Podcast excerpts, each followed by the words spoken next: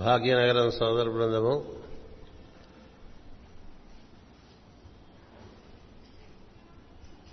శ్రద్ధ భక్తి ఉత్సాహంతో కూడి నిర్వర్తిస్తున్నటువంటి మాస్టర్ సివివి గురు పూజా మహోత్సవములకు విచ్చేసిన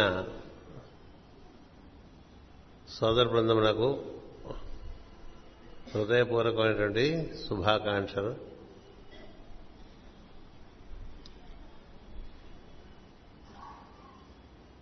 పరమ పవిత్రమైనటువంటి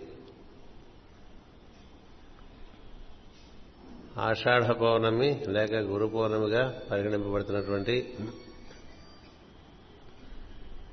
ఈ పౌర్ణమి సందర్భంగా భాగ్యనగరంలో పుష్కరకాలంగా గురు పూజలు నిర్వర్తింపబడుతూ ఉన్నాయి. అంతకుముందు గురు పూజలు గురు పూర్ణమి ఎవరి కేంద్రాల్లో వారు నిర్వర్తించుకుంటుండే సందర్భంలో సోదరులు గోపాల్ గారు ఆయన శ్రీమతి రమణి కొంతమంది బృందంతో గురు పూర్ణమికి విశాఖపట్నం రట్ట మొదలుపెట్టారు అంతకుముందు ఇలా హైదరాబాద్ వాళ్ళు వస్తుంటే క్రమంగా విజయవాడ వాళ్ళు రావటం అటుపైన రాజమండ్రి వాళ్ళు రావటం ఇలా గురు పూర్ణమి ఒక కార్యక్రమంగా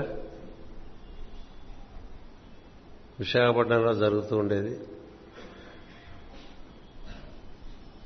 అటుపైన దివ్యకళాంజలి ఏర్పడిన తర్వాత మన తరువాతి తరమైనటువంటి సనత్ ఆది సోదర బృందం. చిన్నతనం నుంచి మాస్టర్ గారి యొక్క సాన్నిధ్యంలో పెరిగినటువంటి వాళ్ళు. వారందరూ కలిసి ఒక ఇరవై నాలుగు కుటుంబాలు దివ్య కళాంజలిగా ఏర్పాటు చేసుకున్న తర్వాత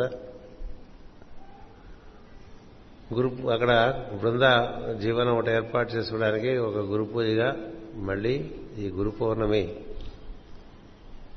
హైదరాబాద్ మనం మార్చుకోవడం జరిగింది. మన వరకు హైదరాబాద్ నగరాన్ని భాగ్యనగరం అని పిలుచుకుందాం అన్నట్టు నిర్ణయం చేసుకోవడం చేత ఈ బృందాన్ని భాగ్యనగర సోదర బృందం అంటూ మొదలుపెట్టాం. అందరికీ భాగ్యం కలగాలని ఉద్దేశం భాగ్యం అంటే కేవలం డబ్బు కాదు.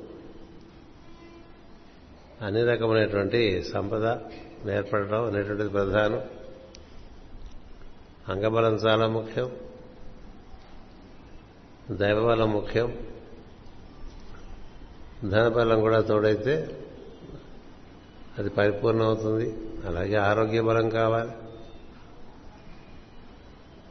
అందువల్ల ఈ గురు పూర్ణిమ మహోత్సవం అనేటువంటిది ఈ భాగ్యనగరంలో నిర్వర్తింపడటం అనేటువంటిది ఒక సాంప్రదాయంగా ఏర్పడింది. సోదరులు సుబ్బారావు గారు మెహదీపట్నంలో ఉండేటువంటి మన బృందం మరికొన్ని బృందాలు ఏకగ్రీవంగా ఈ విధంగా ఈ వైభవోపేతంగా ఈ గురు పూర్ణిమ మహోత్సవమును హైదరాబాద్ ఎందు ఒక మాస్టర్ సిబివి గురు పూజ మహోత్సవముగా నిర్వర్తించుకోవటం అనేటువంటిది ముదావహమైనటువంటి విషయం. ఎందుచేతనంటే ఆత్మసాధన కార్యక్రమంలో సహకారం అనేటువంటి ప్రధానమైనటువంటి లక్షణం. ఒక కార్యక్రమం చేస్తుంటే దానికి పోటీగా మరొక కార్యక్రమం చేయడంగా కాకుండా జరుగుతున్న కార్యక్రమంలో అందరూ సమ్మిళితం అవడం అనేటువంటిది సాధకుని యొక్క సంస్కారము మరింత మెరుగుపడటానికి వీలు పడుతుంది మనకి మొదటి నుంచి తెలుగులో ఒక వాక్యం ఉంది వేరు కుంపటని కదా? అంటే మనం అంతా కలిసి ఒక చోట చేసుకుందాం అనుకుంటే ముందు మా ఇంట్లో అది చేసుకున్న తర్వాత అక్కడికి వస్తానంటూ ఉంటారు కొంతమంది. కదా? ముందు మా ఇంట్లో పూజ చేసుకుని మళ్ళీ అక్కడికి వచ్చి పూజలో పాల్గొంటూ ఉంటుంటారు అలాగే మా ఇంట్లో తినేసి మళ్ళీ ఇక్కడికి వచ్చి భోజనం సామూహికంగా చేసే దాంట్లో కొంచెం అతుకుతూ ఉంటుంది కతుకుతూ ఉంటుంటాం అలా కాకుండా ఉండగటం అనేటువంటిది ఒక సంస్కారం. సహకారం అనేటువంటి పదానికి ఆంగ్లంలో కోఆపరేషన్ అంటారు. ఆ కోఆపరేషన్ అనేటువంటి పదము పరమగురువులకు అత్యంత ప్రీతికరమైనటువంటి పదం అందుచేత ఆ విధంగా భాగ్యనగరంలో ఒక వైభవోపేతమైనటువంటి సహజీవనం అది పౌర్ణమి వచ్చేటువంటి తిథి తిథి ఇప్పుడు అదే? వారమును బట్టి రెండు రోజులు మూడు రోజులు జరుగుతూ ఉంటుంది. మనకి ఈ శుక్రవారం సాయంత్రం నుంచి ఆదివారం మధ్యాహ్నం వరకు గురు పూజలు జరుగుతూ ఉంటే తక్కువగా జరుగుతున్నటువంటి భావన చాలా మంది మనసుల్లో హైదరాబాద్లో ఉన్నది. దిగి దగ్గర నుంచి అదే వ్యక్తం చేస్తూ వచ్చారు. కార్యక్రమం ఇచ్చినప్పటి నుంచి కూడా అదే వ్యక్తం చేస్తూ వచ్చారు. మా పోటీ అలసిపోయిన వాళ్ళకి ఎట్లా ఉంటుందంటే మూడు ప్రార్థనలు చాలదా ఒక సమూహ ఇది గురు పూజ చేసుకోవడానికి మామూలుగా మూడు ప్రార్థనలు కదా. అంచేత ఉత్సాహం ఉన్నప్పుడు భక్తి ఉన్నప్పుడు శ్రద్ధ ఉన్నప్పుడు కొనసాగే కొనసాగింపునకి ఎక్కువ మొగ్గు చూపిస్తూ ఉంటారు. అలా వాళ్ళందరూ అన్నప్పుడు నాకు లోపల ఆనందిస్తూ ఉంటాను. బయట మరి మరి వారందరూ ఉద్యోగాలు చేసుకోవాలి కదా. అంచేత మనం అందరితో సరిపెడదామని చెప్తూ ఉంటా. ఆ కారణంగా మనకి గురు పూజ మహోత్సవాలు ఈ ఆషాఢ మాసంలో నిర్వర్తింపబడుతున్నాయి ఇక్కడ. ఆషాఢ మాసం అంటే వర్షం పడటం అనేటువంటిది శుభసూచన అది ఏ జ్యేష్ఠ మాసంలో పడ్డదనుకోండి అంత శుభసూచకంగా తీసుకోం. మాఘమాసంలో పడ్డదనుకోండి అంత శుభసూచకంగా తీసుకోం. ఏం చేద్దంటే వర్ష ఋతువు అనేటువంటిది భాద్ర శ్రావణ భాద్రపదములు అని చెప్పినప్పటికీ ఆషాఢంలో వర్షం పడాలి తొలకరి. పడి భూమి పులకరించాలి. పులకరిస్తే భూమి నుంచి ఒక సుగంధం బయటికి వస్తుంది మనకి భూమి అంటే ఆత్మసాధకులకి శరీరమే భూమి. మనసే చంద్రుడు మనమే సూర్యులం. ఇలా ముగ్గురు ఉంటాయి. అంచేత మనకి ఒక సంస్కారం ఇలా వర్షం పడటం అనేటువంటిది భూమికి తొలకరి ఎట్లాగో మనకు కూడా మన శరీరానికి అలాంటి ఆహ్లాదం కలిగించి ఒక గుబాళింపు శరీరంలో ఉండేటువంటి సువాసన. ఎందుచేతంటే పృథివీ గంధం అన్నారు కదా. అది మన శరీరం నుంచి కూడా ఆ విధంగా మొట్టమొదటిసారి ఆషాఢ మాసంలో తొలకర పడ్డప్పుడు అలాంటి ఒక ఆహ్లాదం మనసుకి కలుగుతుంది. మామూలుగా మనకి ఆషాఢ మాసంలో ఇక్కడ గురు పూర్ణిమ సందర్భంలో గురు పూజలు చేసుకుంటూ ఉన్నప్పుడు ఇవి ఎయిర్ కూలర్స్ అంత బాగా పనిచేయట్లేదని మా మధ్య మధ్యలో కొంతమంది సోదరులు చెప్తూ వచ్చినప్పుడు ఈ రోజున మనకి ఏరుకూర ఆపేస్తే బాగుండేమో అన్నట్టుగా తయారైంది. అంత చల్లగా తయారైంది. అంటే ఇవన్నీ మనం గమనించుకుంటూ ఉంటే ఏమవుతుందంటే శుభసూచకంగా ఉంది అని తెలుస్తుంది ఎందుకంత శుభసూచకంగా ఉంది అంటే అందరి మనసులో మాస్టర్ గారి సాన్నిధ్యం పొందాలనేటువంటి తపన ఉండటం చేత అన్నీ శుభసూచకముగా ఉంటూ ఉంటాయి. అన్నీ మంచి శకునములే అని పాటు కదా అన్నీ మంచి శకునములే సద్గురు లాభ సూచనలే అనుకోవాలి మనం ఇప్పుడు ఇంకా కన్యా లాభం అనుకుంటే ఏం లాభం చెప్పండి? అంచేత సద్గురు సాన్నిధ్యం లభించేటువంటికి ఒక చక్కని వాతావరణం మనకి ఇక్కడ ఏర్పడిందన్నట్లుగా నాకు అనిపించింది అనిపించినలా మీకు చెప్తూ ఉంటా నా బాధ్యత. సద్గురు స్పర్శ పొందటానికి ప్రత్యేకమైనటువంటి పర్వదినం గురు పూర్ణిమ పర్వదినం కదా? మనం ప్రతి గురు పూజల్లోనూ సద్గురు సాన్నిధ్యాన్ని పొందాలనే ప్రయత్నమే మనం చేస్తూ ఉంటాం. అది గురు పూజలే కాదు ప్రతినిత్యం ప్రార్థనలో మన మాస్ గారి సాన్నిధ్యంలో మనం కూర్చుని ఉంటే మాస్ గారి యొక్క అనుగ్రహం మన మీద ప్రసరిస్తూ ఉంటే అది కారణంగా మన స్వభావంలో రావాల్సినటువంటి మార్పులు క్రమముగా సున్నితంగా వస్తూ ఉంటే మనం చక్కగా దివ్యమైనటువంటి అనుభూతిని పొందుతూ ఆనందంగా జీవిస్తూ ఉండేటువంటి ఒక అవకాశం అనునిత్యం పొందేటువంటి వారు కూడా ఉన్నారు. ఇలా దైనందిన ప్రార్థనలలో మనకి నుంచి మాస్టర్ గారి సాన్నిధ్యం పొందుతూ అతి క్రమశ సర్వకాల సర్వావస్థల ఎందు అన్ని దేశముల ఎందు అన్ని కాలముల ఎందు అన్ని రూపముల ఎందు అన్ని నామముల ఎందు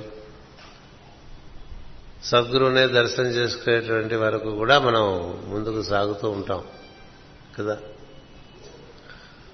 అలాంటి సందర్భం అనునిత్యం ఉండగా ప్రతి పౌర్ణమి ఒక అద్భుతమైనటువంటి దర్శన పౌర్ణమిగా మనం భావన చేస్తూ ఉంటాం. భగవంతుని యొక్క పరిపూర్ణమైన కళ మనకి పౌర్ణమి నాడు లభిస్తూ ఉంటుంది. భగవతత్వం యొక్క పరిపూర్ణమైన పదహారు కళల యొక్క కాంతి మనం అనుభవించవచ్చు లోపల.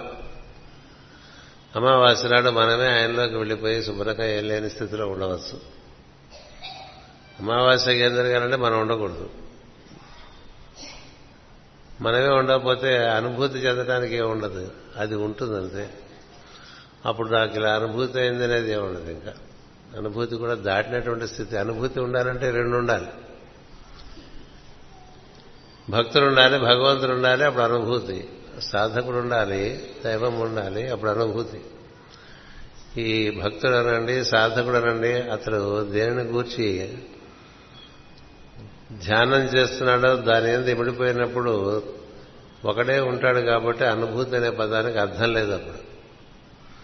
అందుకే అనుభూతులు కొంతవరకు పనిచేస్తూ ఉంటాయి. ఎందుకని మనకి అది ఉత్సాహాన్ని కలిగిస్తూ ఉంటాయి. దైవ సాన్నిధ్యంలో ఉన్న భావన మనకు ఉంటూ ఉంటుంది. దైవం పూర్తిగా మనలోకి తనలోకి అందుకున్నాడు అనుకోండి మనం లేని స్థితిలో ఉంటాం. ఇలా జరగటానికి మనకి ఈ గురు పూజలను మనం వేడుకపడి ఏర్పాటు చేసుకున్నాం. వాటన్నిటిలోకి మనకి ఈ గురు పౌర్ణమి సాంప్రదాయబద్ధంగా ఋషిప్రోక్తంగా మనకి ఎప్పటి నుంచో అంటే కలి కలికాలం ప్రారంభమైన దగ్గర నుంచి కూడా వేదవ్యాస మహర్షి యొక్క స్మరణతో ప్రారంభం చేసుకుని ఋషుల అనుగ్రహం పొంది సద్గురువుల అనుగ్రహం పొంది మనం కూడా బ్రహ్మమునందు నిలిచి బ్రహ్మమై ఉండాలనేటువంటిది దీని యొక్క ప్రయోజనం. బ్రహ్మమే మొత్తం అంతా వ్యాప్తి చెంది ఉన్నదనేటువంటిది మనకి సిద్ధాంతపరంగా తెలుసు. అది మహర్షులకు సత్యమై ఉంటుంది. ఎందుకంటే స ఏకహ అని. ఒకడే ఉన్నాడు అసలు ఎవరు లేరు. ఒకడే. ఉన్నాడు ఆ ఉన్న ఒకడికి పేరు లేదు. ఆ ఉన్నవాడికి రూపం లేదు. ఆ ఉన్నది ఎప్పుడూ ఉన్నది. ఎప్పుడూ ఉంది. దానికి పెరగటం లేదు తరగటం లేదు. ఉండటం లేకపోవటం లేదు. మార్పులు చెందడం అనేటువంటిది ఉండదు. ప్రకృతి మార్పులు చెందుతూ ఉంటుంది. ప్రకృతి మా చైతన్యము కూడా మార్పులు చెందుతూ ఉంటుంది. అన్నిటికీ పగలు రాత్రి ఏర్పడుతూ ఉంటాయి పెరుగుతూ ఉంటాయి తరుగుతూ ఉంటాయి కదులుతూ ఉంటాయి. ఇది కదలదు. కదలడానికి ఇంకేం లేదు అంతా అదే నిండుంది కాబట్టి ఇంకెక్కడికి కదలడానికి చోటు లేదు. చోటంతా అదే నిండుంది కాబట్టి ఎప్పుడూ ఉంటుంది కాబట్టి ఇంకా దానికి కదలిక అనేటువంటి ప్రశ్న లేదు. ఋతువులు మారినట్లు మారేదేమీ లేదు. పగలు రాత్రి లాగా ఆల్టర్నేటింగ్గా మనకి అనుభూతినిచ్చేది ఏమీ లేదు. ఎప్పుడు ఉంటుంది. ఎప్పుడు ఉండేది అట్లా ఉండగా అందులో ఎన్నో ఏర్పడిపోయింది. అలా దాంట్లోంచి ఇలా అన్నీ ఏర్పడిపోవటం అనేటువంటిది దాని లక్షణంలో ఒకటి. కానీ అది అలాగే ఉంటుంది. మనలోంచి ఏర్పడిపోయినా మనం అట్లాగే ఉన్నట్టు అలా ఉంటుంది అది.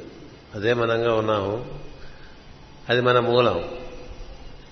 ఆత్మమూలం అర్థిదలంతో అంటాడు గజేంద్ర మోక్షంలో అంటే ఆత్మకి మూలమైనటువంటిది బ్రహ్మము అని అర్థం.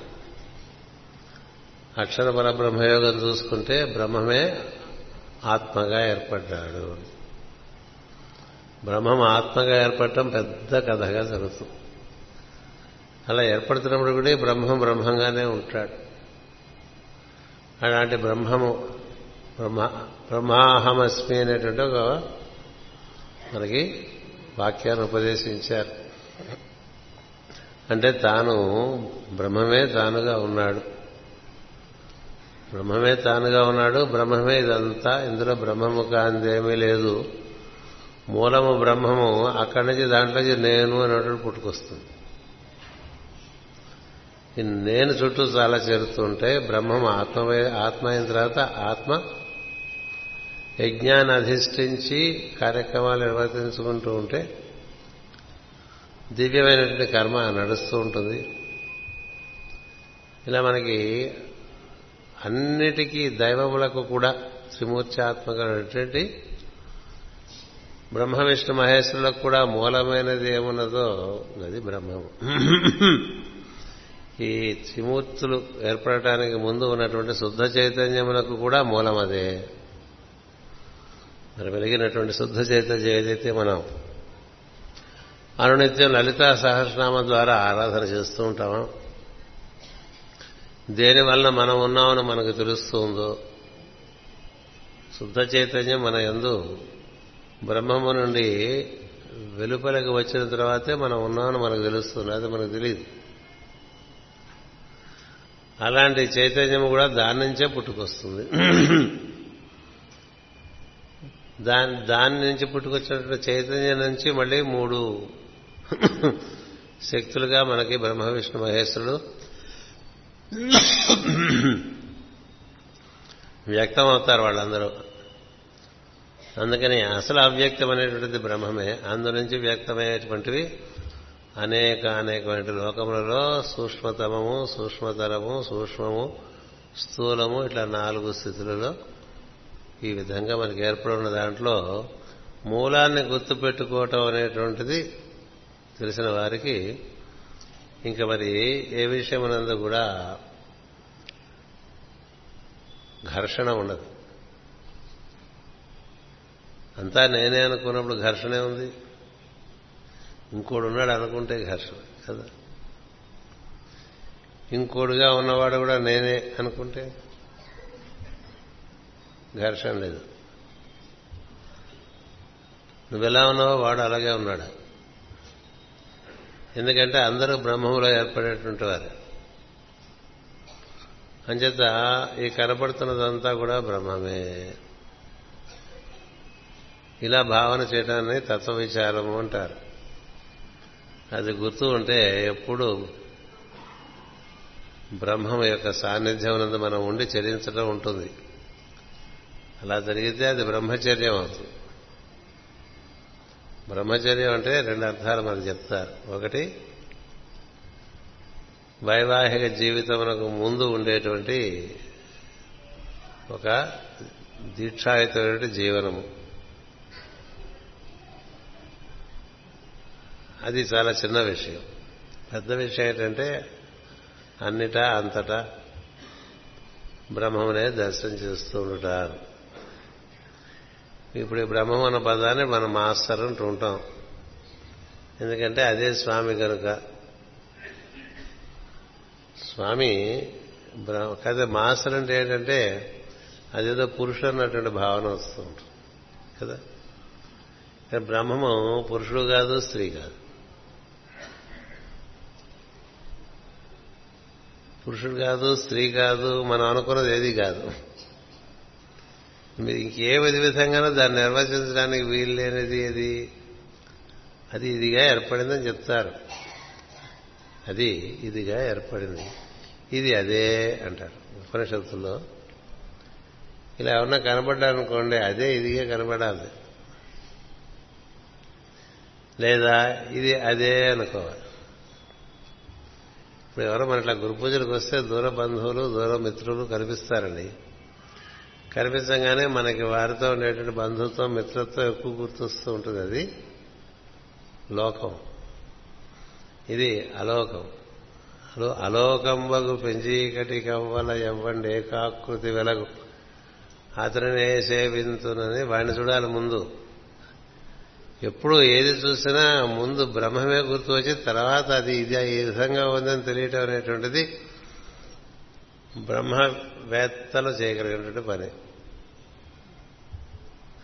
అది తెలిసిన వాడే తెలిసినవాడు అన్నారు. స ఏక స ఏవం విత్ అన్నారు. దాని తెలియటమే తెలియటం. ఇక మిగతా తెలిసిన తెలివి అవి చిల్లర తెలివులు చాలా ఉంటాయి మనుషులకి. ఈ చిల్లర తెలివులన్నీ కాక అసలు తెలివి అంటూ ఒకటి. అంచేత అసలు తెలివికి మూలం కూడా బ్రహ్మమే. అందుకని మాస్టర్ గారు నేను బ్రహ్మమును రా అన్నప్పుడు అది చాలా సత్యమైనటువంటి విషయం. ఎందుచేతంటే మనం కూడా అదే. మీరు కూడా బ్రహ్మమే అనేటువంటి విషయం తెలియపరిచారు. అయితే మీరు మర్చిపోయారు నేను మీకు గుర్తు చేస్తాను. నా స్మరణ చేసి కనులు మూసు కూర్చుంటే నేను మిమ్మల్ని బ్రహ్మం దగ్గర చేరుస్తాను అని అంటే బ్రహ్మము మన ఎందే ఉన్నది. మన ఎందు బ్రహ్మం ఉన్నదంటాం కన్నా బ్రహ్మమునందే మనం ఉన్నాం. మనం అంటే ఎవరు? నేననేటువంటి ప్రజ్ఞ. నేననేటువంటి ప్రజ్ఞని ఆత్మ అంటారు. మన ఎందు నేనున్నాను నేనున్నాను అంటాం కదా. నేను జీవుడిగా ఉన్నాడు. నేను స్వభావపరంగా ఉన్నాడు. నేను మనోపరంగా ఉన్నాడు. నేను ఇంద్రియముల పరముగా ఉన్నాడు. నేను శరీరపరంగా కూడా ఉన్నాడు. అందుకనే నేను నడుస్తున్నానంటే అర్థం ఏంటంటే ఇన్ని నేనులో కలిసి కదులుతున్నట్లు లెక్క. ఈ నేనుకి కదలిక ఉన్నది. బ్రహ్మమునకు కదలిక లేదు. ఇంత మహావిష్ణువైనా సరే కదిలిస్తూ ఉంటాడు కదా? అలా వైకుంఠపురములు నగరులు అంటే చదువుకుంటూ ఉంటాం కదా. వచ్చేసాడంట. ఎందుకు వచ్చేసాడంటే రావటం ఆయన పని కాబట్టి. ఇది బ్రహ్మంలో భాగం ఒకటి అట్లా దిగొచ్చేటువంటి లక్షణం కలిగి ఉన్నదాన్ని విష్ణు అన్నాం. ఏదైనా ఒకటి ఏర్పాటు చేయాలన్నా మొత్తం మూసేయాలన్నా ఇంక్వైరీ ఉన్నాడు. ఆయన పేరునే రుద్రుడు అన్నాం. ఈ సృష్టి ఈ విధంగా ఏర్పాటు చేయడానికి ఒక ఆయన ఏర్పాటు చేశారు. ఆయన బ్రహ్మ అన్నారు. చతుర్ముఖ బ్రహ్మ అన్నారు. ఈ ముగ్గురికి కూడా మూలమైనటువంటి వాడు పరబ్రహ్మము అన్నారు. ఈ బ్రహ్మకి ఆ బ్రహ్మకి మనం సతమతం అయిపోకుండా కన్ఫ్యూజ్ అంటూ ఉంటాం కదా ఇంగ్లీష్లో. అలా కన్ఫ్యూజ్ అయిపోకుండా ఉండటానికి క్రియేటర్నేమో చతుర్ముఖ బ్రహ్మ అన్నారు. ఆయన పుట్టించిన ఆయన పుట్టించిన వాడు ఒక ఆయన ఉన్నాడు. ఇప్పుడు చతుర్ముఖ బ్రహ్మ ఎక్కడి నుంచి వచ్చాడంటే మన సాంప్రదాయంలో మనం ఏం చెప్తాం? ఆయన బొట్టు నారాయణుడు బొట్టులోంచి వచ్చాడు. నారాయణుడు ఏం చేస్తున్నాడు? ఒక దివ్యమైనటువంటి సర్పము మీద శయనించి ఉన్నాడు కదా చతుర్భుజుడై ఉన్నాడు. లక్ష్మీదేవి పాదముల వద్ద ఉన్నది తుంబురుడు నారదుడు అటు ఇటు నిలబడి ఉన్నారు. గరుత్మంతుడు కొంచెం దూరంగా దండం పెట్టి నిలబడి ఉంటాడు. మాయ కూడా కొంచెం దూరంగా అలా నిలబడి ఉంటుంది. ఇలా చెప్తారు మనకు నారాయణ యొక్క అస్తిత్వాన్ని. ఏది? ఆదిశేషువు మీద శయనించి ఉండగా చతుర్భుజుడై శంఖము చక్రము గదా పద్మము ధరించి ఉండగా లక్ష్మీదేవి పాదములు ఉండగా నారద తుంబురుడు చక్కగా గాంధర్వ గానం చేస్తూ ఉండగా మాయ కొంచెం దూరంగా నిలబడి ఉండగా గరుత్మంతుడు అలా ఎదురుగుండా నిలబడి దండం పెడుతూ స్వామి ఆజ్ఞగా ఎదురు చూస్తున్నట్లుగా ఉండగా అలా ఉన్నట్టుగా చెప్తారు. ఆయన బొడ్డులో నుంచి చతుర్ముఖ బ్రహ్మ వచ్చాడు. ఎందుకని చతుర్ముఖ బ్రహ్మ అన్నారంటే పరబ్రహ్మము నుంచి మహేశ్వరుడు మహావిష్ణువు అటుపైన బ్రహ్మదేవుడు నాలుగో వాడుగా వచ్చాడు. అంచేత ఆయన నాలుగు ముఖాలంటే ఆయన ఎందు విష్ణు యొక్క సాన్నిధ్యం ఆయన ఎందు రుద్రుని యొక్క సాన్నిధ్యం ఆయన ఎందు పరబ్రహ్మం యొక్క సాన్నిధ్యం ఆయన ఎందే కాదు మన ఎందు కూడా మన ఎందు కూడా పరబ్రహ్మములో మనం ఉన్నాం మన ఎందు పరబ్రహ్మం ఉన్నాడు. ఈ పరబ్రహ్మ వేరు నేను వేరు. నేననే ఆత్మ. ఆ పరబ్రహ్మమును చేరుకుంటే ఇంకా అపునరావృత్తి మార్గం అని కొంచెం భయంగా భయంగా చెప్తుంటారు మన వాళ్ళు కదా? అంటే తిరిగి రాని మార్గం అది ఇంకా తిరిగి రాడు ఆత్మగా ఉన్నంతకాలం సృష్టిలో ఉంటా ఉంటుంది. బ్రహ్మం అయిపోతే బ్రహ్మ సంకల్పంగా దిగి రావటమే తప్ప మళ్ళీ నీకు దిగొచ్చేటువంటి చక్రం ఉండదు. బ్రహ్మ విష్ణు మహేశ్వరులు కూడా సృష్టిలో వారి వారి కర్తవ్యాలు ప్రళయకాలం వరకు నిర్వర్తిస్తూ ఉండాలి. నిర్వర్తిస్తూ ఉండాలి. నేను ఇప్పుడు వచ్చేస్తాను నేను కలిసిపోతానంటే కుదరదు పని ఉంది వాళ్ళకి. కదా? సృష్టించడం అయిపోయింది చతుర్ముఖ బ్రహ్మ ఇంకా సృష్టి ఆటో చూసారా మనం చెప్తూ ఆటో మోడ్లో పెట్టేశామని. ఇప్పుడు అట్లా ఆటో మోడ్లో పెట్టేశాడు ఆయన సృష్టిని తపస్సు చేసుకుంటూ ఉంటాడు ఆయన. మహావిష్ణువు దీనికి స్థితి కల్పిస్తూ ఉన్నాడు ఆయన. ఆయనకి వెన్నుదన్నులుగా మహేశ్వరుడు ఉన్నాడని చెప్తాయి మన పురాణాలు. ఎందుకు ఇవన్నీ చెప్తున్నానంటే మనం గురు బ్రహ్మ గురు విష్ణు గురుదేవో మహేశ్వర గురు సాక్షాత్ పరం బ్రహ్మ.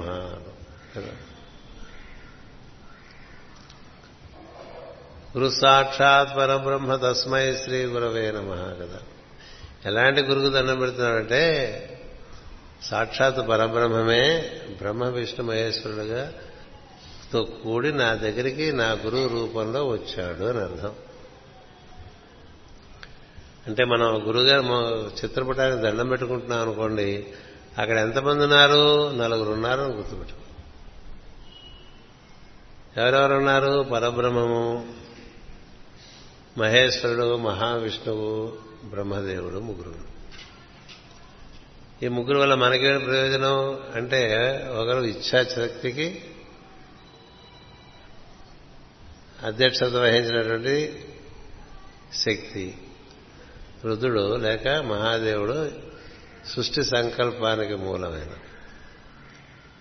సృష్టి సంపదకు స్థితికి మూలం జ్ఞానశక్తి. మహావిష్ణువు క్రియ ఇచ్చా జ్ఞాన క్రియలుగా మన ఎందు ఉండబట్టే కదా మనకి తోచిన వల్లే చేస్తున్నాం మనం. మనకి ఏదో ఒకటి ఇలా చేసుకుందాం అలా చేసుకుందాం అనిపిస్తూ ఉంటుంది కదా. ఆ అనిపించింది బట్టి ఏదో మాట్లాడుతూ ఉంటాం. మాకు అనిపిస్తేనేగా మాట్లాడతాం. ఎవరినైనా తిట్టిపోసినా అనిపిస్తేనేగా తిట్టిపోస్తాం. అంచేత దేనికైనా అనిపించాలిగా? ఈ అనిపించే శక్తి సంకల్ప శక్తి. దానికి వాకు రూపము దానికి క్రియారూపము. ఈ అనిపించింది ఎలా నిర్వర్తించుకోవాలో తెలియటం జ్ఞానం దాన్ని తెలిసిన దాన్ని నిర్వర్తించుకోవటం క్రియ. ఇట్లా ప్రతి పని మనకి అవ్యక్తం నుంచి లేక పరతత్వం నుంచి ఒక భావనగా వచ్చి దానికి సంబంధించిన జ్ఞానాన్ని పొంది తదనుగుణంగా మనం కార్యం నిర్వర్తించుకుంటూ ఉంటాం. కదా? ఇలా మూడు మూడు మూడు మూడు మూడు మూడు మూడుగా పొద్దున్న లేచిన దగ్గర నుంచి రాత్రి పడుకునేంత వరకు నిర్వర్తించుకుంటూనే ఉంటాం. అంచేత ఇట్లా ఈ త్రిగుణాత్మకంగా లాగా త్రిమూర్తికంగా మనకి ఈ రోజంతా గడిచిపోతుంది. అందుకనే మనకి ప్రతిదీ భావన దానికి సంబంధించినటువంటి జ్ఞానము తదనుగుణమైనటువంటి కార్యము మూడు నడుస్తూ ఉంటాయి. పని అయిపోగానే ఇంకో భావన మళ్ళీ దానికి దానికి సంబంధించిన జ్ఞానము. అటుపైన ఇప్పుడు ఇది మొదలు పెట్టాము దీనికి అంత ఉంటుంది. కదా? ఏది? ఈ ప్రవచనం. కదా? అది కొంత దూరం వెళ్ళిన తర్వాత తారాస్థాయి అందుకుంటుంది. మళ్ళీ చివరికి ముగింపుకు వచ్చేస్తుంది. ఇది అయిపోగానే ఏం జరుగుతుంది? భోజనాలకు వెళ్ళిపోతాం అందరం. మళ్ళీ అక్కడ మొదలు పెడతాం. మళ్ళీ తింటూ ఉంటాం. ఆ తర్వాత అదే అయిపోతుంది. అక్కడి నుంచి లేస్తాం. మళ్ళీ ఇంకోటి ఉంటుంది కదా. ఇవన్నీ ఈ మూడు ఉన్నాయి చూసారా? ఈ త్రిమూర్త్యాత్మరుడి ప్రజ్ఞలు. ఈ మూడు ఒక బ్యాక్గ్రౌండ్ అంటూ ఉంటాం. ఒక దానిపై ఆధారపడి జరుగుతూ ఉంటాయి. అంచేది ఏది ఆధారమో వీటన్నిటికీ దానితో ముడిపట్టం అన్నట్టు ముఖ్యం. May we live in the awareness of the background అన్నారు కదా. సాయంత్రం ఆశంసనం చదువుకున్నాం may we live in the awareness of the background awareness అనే దానికి కూడా ఒక బ్యాక్గ్రౌండ్ ఉంది. అవేర్నెస్ బ్యాక్గ్రౌండ్ దీనికి? ఈ వీటన్నిటికీ ఎరుకలో ఉన్నప్పుడే మనకి ఒక భావన రావటం దానికి గురించి ఆలోచన చేయటం అటుపైన దాన్ని నిర్వర్తించడం అనేటువంటిది ఎరుక ఆధారంగా చేస్తాం. అందుకని ఎరుకే మనకి బ్యాక్గ్రౌండ్గా ఉంటుంది. కానీ ఎరుక లేని సమయం ఉంది మనకి. ఎరుక లేని సమయం ఉందిగా? ఎరుక లేక వచ్చావు ఎరుక లేకపోతావు అన్నాడు కదా. అంటే ఎరుకకి ఆధారమైంది కూడా మన ఎందు ఉండబట్టి ఈ ఎరుక రావటం ఎరుకలోంచి ఈ మూడు రకాలుగా కార్యక్రమాలు సాయంత్రం వరకు ఇప్పుడు ముప్పుడుగా చేసుకుంటూ ఉంటాం.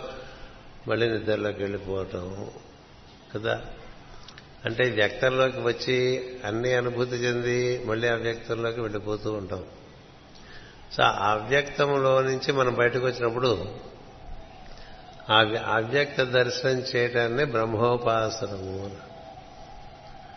అంటే ఏంటి? శుద్ధ చైతన్య స్వరూపుడుగా దాని మూలమైనటువంటి దాంతో ముడిపడటం అనేటువంటిది చేయాలి అందుకని మనం ఏం చేస్తామంటే అలా ఆ విధంగా ఎవరైతే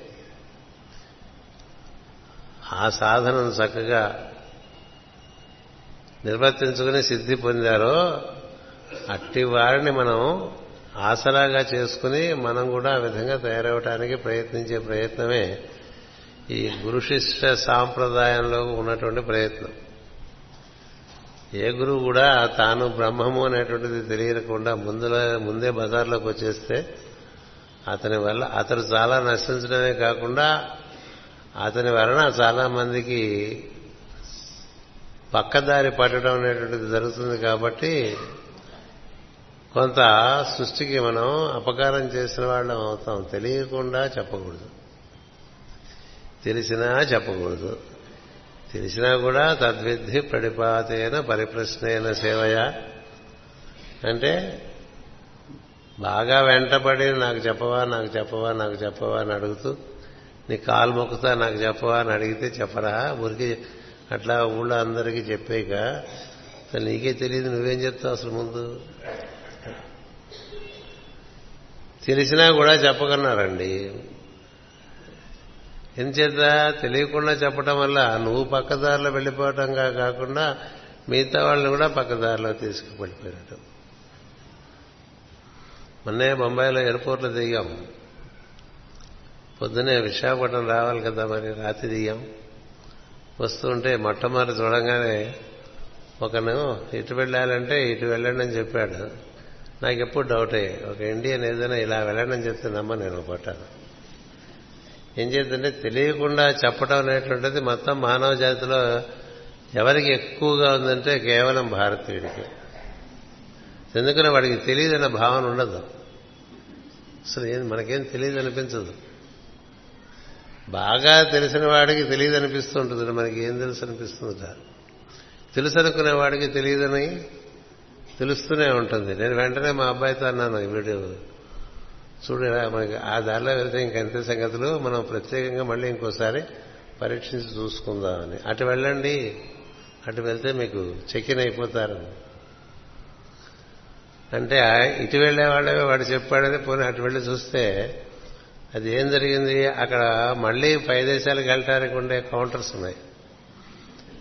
మన మన దేశంలోకి వచ్చే కౌంటర్స్ లేవు. అప్పుడు చెప్పాను మరి అదేరా మన వాడు ఇండియన్ అంటే is meant to give wrong direction అని. అందుకనే ఈ దేశంలో అంతా ఉన్నంత మంది గురువులు ఏ దేశంలోనూ ఉండరు. తెలుసా? ఈ దేశంలో ఉన్నంత మంది గురువులు ఏ దేశంలోనూ ఉండరు. ఎందుచేతంటే మనకి తెలియచ్చు తెలియకపోవచ్చు మనం మాట్లాడేసుకోవచ్చు. ఎందుకంటే నోరు ఇచ్చాడు దేవుడు. మనకు తెలియదు అంటానికేమో మనకి అభిమానం మన మీద మనకి తెలియపోవటం ఏంటి? కదా. సరిగ్గా దీనికి వ్యతిరేకంగా ఉండేదండి. బెల్జియంలో మాకు ఒక ఆయన ఉండేవాడు చాలా మాస్టర్ గారి కన్నా వృద్ధుడైన నన్ను మాస్టర్ గారిని ఆయన కారులో తిప్పుతూ ఉండేవాడు అన్ని చోట్లకి అన్ని దేశాలకు కూడా ఆ కొత్తగా కారు కొనేవాడు ఆ కారులో తీసుకెళ్ళేవాడు ఇదేమిట్రా అని అడిగితే ఐ డోంట్ నో అనేవాడు అంతే. ఏదన్నా అడగండి దారిలో ఐ డోంట్ నో అనేవాడు. సరే మాకిద్దరికి నవ్వొచ్చేది. వాడికి మేము తెలుగులో విడిగి విడిగి ఐ డోంట్ నో అని పేరు పెట్టేసుకున్నాం వాడికి. ఆయన పేరు మార్సెల్ నాల్టింగ్ నాల్టింగ్ అనమాట ఎంఎన్ అంటాం ఆయన. మార్సెల్ నాల్టింగ్ ఆయన పేర? చాలా అనుభవం కలిగినటువంటి వాడు పెద్దవాడు.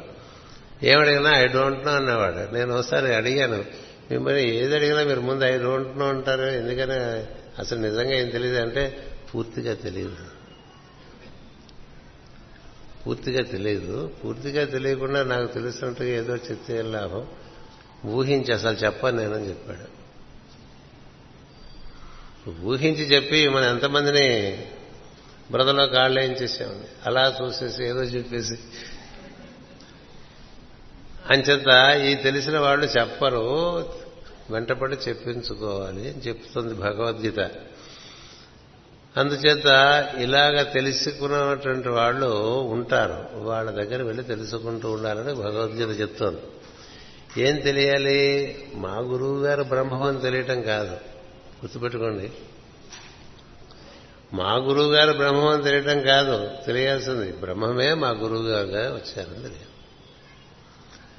బ్రహ్మమే మా గురువు గారుగా వచ్చారు. బ్రహ్మమే రమణ మహర్షిగా వచ్చారు. బ్రహ్మమే షిరిడి సాయిగా వచ్చారు. బ్రహ్మమే సివిగా వచ్చారు. బ్రహ్మమే రామకృష్ణ పరమహంసగా వచ్చారు. అంటే అంటే ఏమైంది?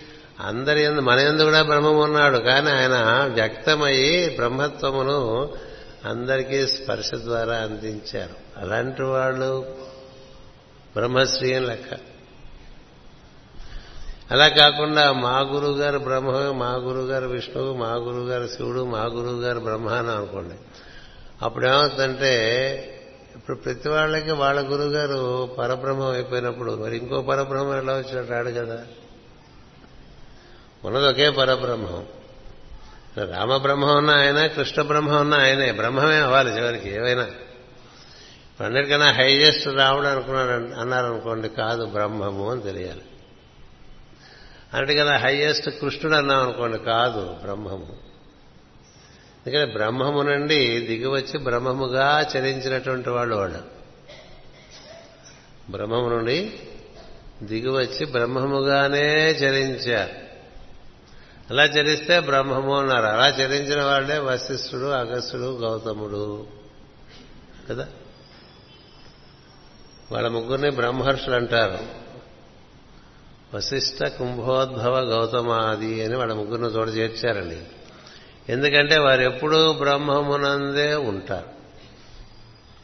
మనం బ్రహ్మమునందు ఉండే ప్రయత్నం చేస్తున్నప్పటికీ అప్పుడప్పుడు దేశకాల పరిస్థితులు బట్టి నామరూప భేదములు బట్టి మనలో ఉండేటువంటి ఆ సామ్యం కొంచెం చెదురుతూ ఉంటుంది. మళ్ళీ సామ్యంలోకి వచ్చేస్తూ ఉంటాం. ఈక్విలిబ్రియంలోంచి బయటపడిపోతూ ఉంటాం. మళ్ళీ ఈక్విలిబ్రియంలోకి రావడానికి ప్రయత్నం చేస్తూ ఉంటాం. అలాంటి ఈక్విలిబ్రియం ఎటర్నల్గా ఉందనుకోండి వాళ్ళు బ్రహ్మర్షులుగా చెప్తారు. అలా బ్రహ్మమైపోయిన వాళ్ళను కూడా బ్రహ్మము సంకల్పిస్తే మళ్ళీ బయటికి పట్టుకొచ్చేసి పనిలో పెట్టేస్తాడు. బ్రహ్మ సంకల్పం అనమాట అందుకని మనమంతా ఎప్పుడు అందరం కూడా మనతో పాటు దోమలు చెవులు కూడా అన్ని బ్రహ్మంలోనే ఉన్నాయి. అన్నిటి ఎందు బ్రహ్మ ఉన్నది. అది కూడా గుర్తుండాలి. అన్నీ బ్రహ్మమునందే ఉన్నాయి. అన్నిటి ఎందు బ్రహ్మం ఉన్నాడు. దానికి మన మాస్టర్ గారు ఇచ్చిన ఎగ్జాంపుల్ చాలా బాగుంటుంది. అందరూ మన మన దగ్గర చెంబులు ఉన్నాయనుకోండి తీసుకెళ్ళి గోదావరిలో ముంచేసామనుకోండి గోదావరిలో చెంబులు ఉన్నాయా? చెంబుల్లో గోదావరి ఉందా? అంటే ఎలా ఉంటుంది చెప్పండి. అన్ని చెంబుల్లోనూ గోదావరి ఉన్నది కదా? ఎందుచేత? చెంబులు గోదావరిలో ఉన్నాయి కాబట్టి. చెంబులు గోదావరిలో ఉండటం వల్ల చెంబుల్లో కూడా గోదావరి ఉందండి. బ్రహ్మమునందే సకల జీవరాశులు ఉన్నాయి కాబట్టి. జీవరాశుల ఎందు కూడా బ్రహ్మం ఉన్నాడు అది. తెలియాలి బ్రహ్మమును మనం తెలియాలంటే మనలో ఇచ్ఛా జ్ఞాన క్రియాశక్తులకు మూలమైనటువంటి చైతన్యానికి మూలమైనటువంటి దాంతో మనం అనుసంధానం చేసే ప్రయత్నం ఒకటి ధ్యానంలో జరుగుతూ ఉండాలి. మనం అక్కడి నుంచి బాగా దిగొచ్చేస్తాం మనకి. లేవంగానే ఇచ్ఛాజ్ఞాన క్రియాశక్తులు అసలు లేవటం అంటేనే ఆయన ఆమెగా లేవటమే. చైతన్య స్థితి అనేటువంటిది మన ఎందు సత్యము లేక బ్రహ్మము అది చిత్ అనే చిద్రూపి అంటూ ఉంటాం కదా. చిద్రూపం అవుతుంది అది. చిద్రూపి మనకి సంఘంలో కూడా ఉన్నారు మన జగద్గురు పీఠంలో చిద్రూపి ఉన్నది. అందుకని ఈ సచ్చిత్ పరిస్థితి పొద్దునే లేవంగానే మనకు ఏర్పడుతుంది. ఏర్పడంగానే అక్కడి నుంచి ఆగుతుందా? ఆగదు. అనపగామిని ఏదో పుడుతుంది లోపల ఇది చేయాలి చేయాలి. కనీసం దంతధావనం చేసుకుందామన్నా అనిపిస్తుంది కదా? ఏదో అనిపిస్తుంది అనిపించకుండా ఉండదు దాని పనే అది. ఏదో అనిపించేట్లుగా చేసేటువంటిది చైతన్యం అది ఏదో అనిపింపజేస్తుంది. ఏదో అనిపించ అనిపించక తప్పదు కాబట్టి అది అనుకుందాం ఇది చైతన్యానికి ముందున్నటువంటి స్థితిని గురించి గుర్తు తెచ్చుకుందాం. దానికైనా అదే కావాలి. బ్రహ్మమును మనకి జ్ఞప్తికి తేవాలన్నా చైతన్యం కావాలి. కదా? అంచేత ఈ చైతన్యం రాగానే మనకి ఏవో ఆలోచనలు వస్తాయి. కాఫీ తాగుదాం అనిపిస్తుంది కాబట్టి వాడికి. మనం పెట్టుకోలేం కాబట్టి ఇంటి వాడు లేచిందో లేదో చూస్తూ ఉంటాం. లేకపోతే కాస్త ఏవో రకరకాల సౌండ్లు చేస్తుంటే వాళ్ళే లేచిపోతారు కదా? ఇక కాఫీలు తాగటాలు ఇక అక్కడి నుంచి ఏవో పనులు అక్కడి నుంచి క్రమంగా బుద్ధిలో బుద్ధిలో ఎక్కువసేపు మనం ఉండాలి లేని చేతంటే బుద్ధిలో ఉంటే మనం చేయవలసిందే చేస్తూ ఉంటాం. అంటే మనంగా లేవంగానే మన అహంకారంలోకి దిగుతాం. ఈ మూడు గుణాలు పట్టుకుంటాం. అక్కడి నుంచి బుద్ధిలో ఎక్కువసేపు ఉండం మనకి. పూజ గదిలో ఉన్నంతసేపే బుద్ధిలో ఉంటాం. ఇంట్లో పూజ గదిలో ఎంతసేపు ఉంటారు? ఎక్కువసేపు ఉంటారు కదా. ఇంకా బుద్ధిలో నుంచి మనసులోకి వచ్చేస్తాం. మనసులోంచి ఇంద్రియాల్లోకి వచ్చేస్తాం. ఇంద్రియాల నుంచి వాక్కులోకి వచ్చేస్తాం. వాక్కులోంచి శరీరంలోకి వచ్చేస్తాం. శరీరంలోంచి బయటకు వచ్చేస్తాం. ఇదంతా క్షణకాలంలో అయిపోతుందండి. ఇది మన అవతరణం నిత్య అవతరణం అన్నది. నిత్యం మనం అలా అవతరిస్తూ ఉంటాం. బ్రహ్మము నుండి మేలుకలుపు మనకి మేల్కాంచగానే అమ్మవారి స్థితికి వచ్చేస్తాం. అమ్మవారి స్థితికి రాగానే త్రిమూర్త్యాత్మకమైన ప్రజ్ఞలు మూడు ఇచ్ఛా జ్ఞాన క్రియలు. అందులోకి వచ్చేస్తాం. అక్కడి నుంచి బుద్ధిలోకి వచ్చేస్తాం. అక్కడి నుంచి మనసులోకి వచ్చేస్తాం. అక్కడి నుంచి ఇంద్రియాల్లోకి వచ్చేస్తాం. కాఫీ తాగుతుంటే డికాషన్ ఎక్కువగా ఉందా? పంచదార ఎక్కువగా ఉందా? పాలు ఎక్కువగా ఉందా తెలిసిపోతుంటాయి. వేడిగా ఉందా? చల్లగా ఉందా? ఇంద్రియాల్లోకి వచ్చేసాం కదా. దేహానికి పట్టించేస్తుందని పీపాకి పట్టించేసినట్టుగా. దేహం. ఇలా మనకి ఇన్ని స్థితులు దిగొచ్చేస్తూ ఉంటాం రోజు? మనం తెలిసి దిగిరాము. అక్కడి నుంచి ఒకసారి పడిపోతామండి. ఇట్లా పడేస్తే పడిపోతుందో అండి అలా పడిపోతాడు జీవుడు తమాషాగా. అలా పతనమే అది. తప్ప దిగిరావటం కాదు. మెట్ల మించి దిగొద్దాం అనుకుని అలా కాలు పెట్టంగానే జారిపోయి కింద మెట్ల వరకు వచ్చేసాడు అనుకోండి. ఎలా ఉంటాం అలా శరీరం వరకు వచ్చేస్తాం ఇంద్రియాల్లో ఉంటాం మనసులో ఉంటాం. ఈ మూడే మనకి. శరీరం దాని యొక్క పోషణ అది ఎలా ఉంది ఇవాళ? బరువుగా ఉందా? తేలిగ్గా ఉందా? అరిగిందా? అరగలేదా? కదులుతుందా? కదలట్లేదా? నెప్పులా? లేకపోతే ఎక్కడైనా ఇబ్బంది పెడుతుందా? ఈ శరీరం బాధ చాలా మరి మరి చెప్పక్కర్లేదు కదా. అక్కడికి వచ్చేస్తాం. అది కాస్త బాగానే ఉంటే కోరికలు ఇంద్రియాల్లోకి ఓ మెట్టు పైకి వెళ్తాం ఇంద్రియాల్లోంచి మనసు ఇంకా ఆలోచనలు ఇది ఇది బాగా పడిపోయింది అనుకోండి ఇంక ఎక్కువసేపు తెలియవు కాబట్టి ఇంకా ఆలోచించడం మొదలు అంటే శరీరం నుంచి ఇంద్రియములు ఇంద్రియముల నుంచి మనస్సు. ఈ మనసు దాటి పైకి వెళ్ళాం మనస్సు వరకు కూడా ఇదంతా శరీరమే అని చెప్పారు. మనసు పైనే జీవుడు. మనసును అధిష్ఠించి జీవుడు ఉంటాడని వాడికి వెలుగు సహజంగా ఉందని చెప్తారు. మనస్సు ఇంద్రియములు శరీరం అనేటువంటి శరీరంకి అధిష్ఠించి జీవులు ఉండాలి. మనం అధిష్ఠించి ఉండగా అందులో ఇరుక్కుపోయి ఉంటాం. ఎందుకంటే శరీర పోషణమే మొత్తం జీవితం అంతా అయిపోతూ ఉంటుంది కాబట్టి దానికి సేవ చేసుకుంటూ దానికి దాస్యుడై బతుకుతాం. కదా? దాసత్వమేగా మనంతా దేహ పోషణమే కదా? అలాంటి దాస్యం చేసుకుంటూ ఉండేవాడికి ఎప్పుడో అప్పుడు మనం ఇది కాదేమో అనేటువంటి భావన ఎప్పుడైనా రావచ్చు. అది కూడా భగవత్ సంకల్పంగా వస్తుంది. బ్రహ్మమే సంకల్పం చేస్తాడు. వీడు ఇలా ఉండిపోతే ఎట్లా అని? అని ఆయన లోపల మన నెత్తి మీద ఉంటాడు. బ్రహ్మస్థానం ఇది. అందుకని బ్రహ్మకపాలం అంటుంటాం కదా. అంటే దాన్ని బట్టి ఏమర్థం చేసుకోరండి? కపాలం బ్రహ్మ తప్ప మంది కాదని తెలియదు. అందుకని బ్రహ్మము ఒక చిన్న ఇది పంపించాడు అనుకోండి ఒక తరంగం చిచ్చిచి ఎప్పుడు ఈ మనసులో కూర్చుని ఇంద్రియ శరీరాన్ని పోషించుకుంటాం కాదు. ఇంతకన్నా ఏదైనా భావన వాళ్ళ గురించి తెలుసుకుందాం అనిపిస్తుంది. అలా క్రమంగా ఒక్కొక్కటి ఆరోహణ క్రమంలో బుద్ధిలోకి వస్తాడు. బుద్ధి అనే వెలుగు నేను అనే ప్రజ్ఞకి సంబంధించిన వెలుగు. ఈ నేను వెలుగు ఈ మూడు గుణములకు లోబడి ఉంటుందండి. సత్వ రజస్తమస్సులు వాటిని అధిష్ఠించి త్రిమూర్తులు లేక త్రిశక్తులు ఉంటాయి. అందుకని బుద్ధిలోనికి ప్రవేశించిన తర్వాత కూడా గుణములు దాటడానికి చాలా ఆరాధన కావాలి ధ్యానం కావాలి ఉపాసన కావాలి. బ్రహ్మమును కూర్చొని ఉపాసన చేయాలి. ఈ మూడు గుణములు తోనే ఉండిపోతే చాలదు.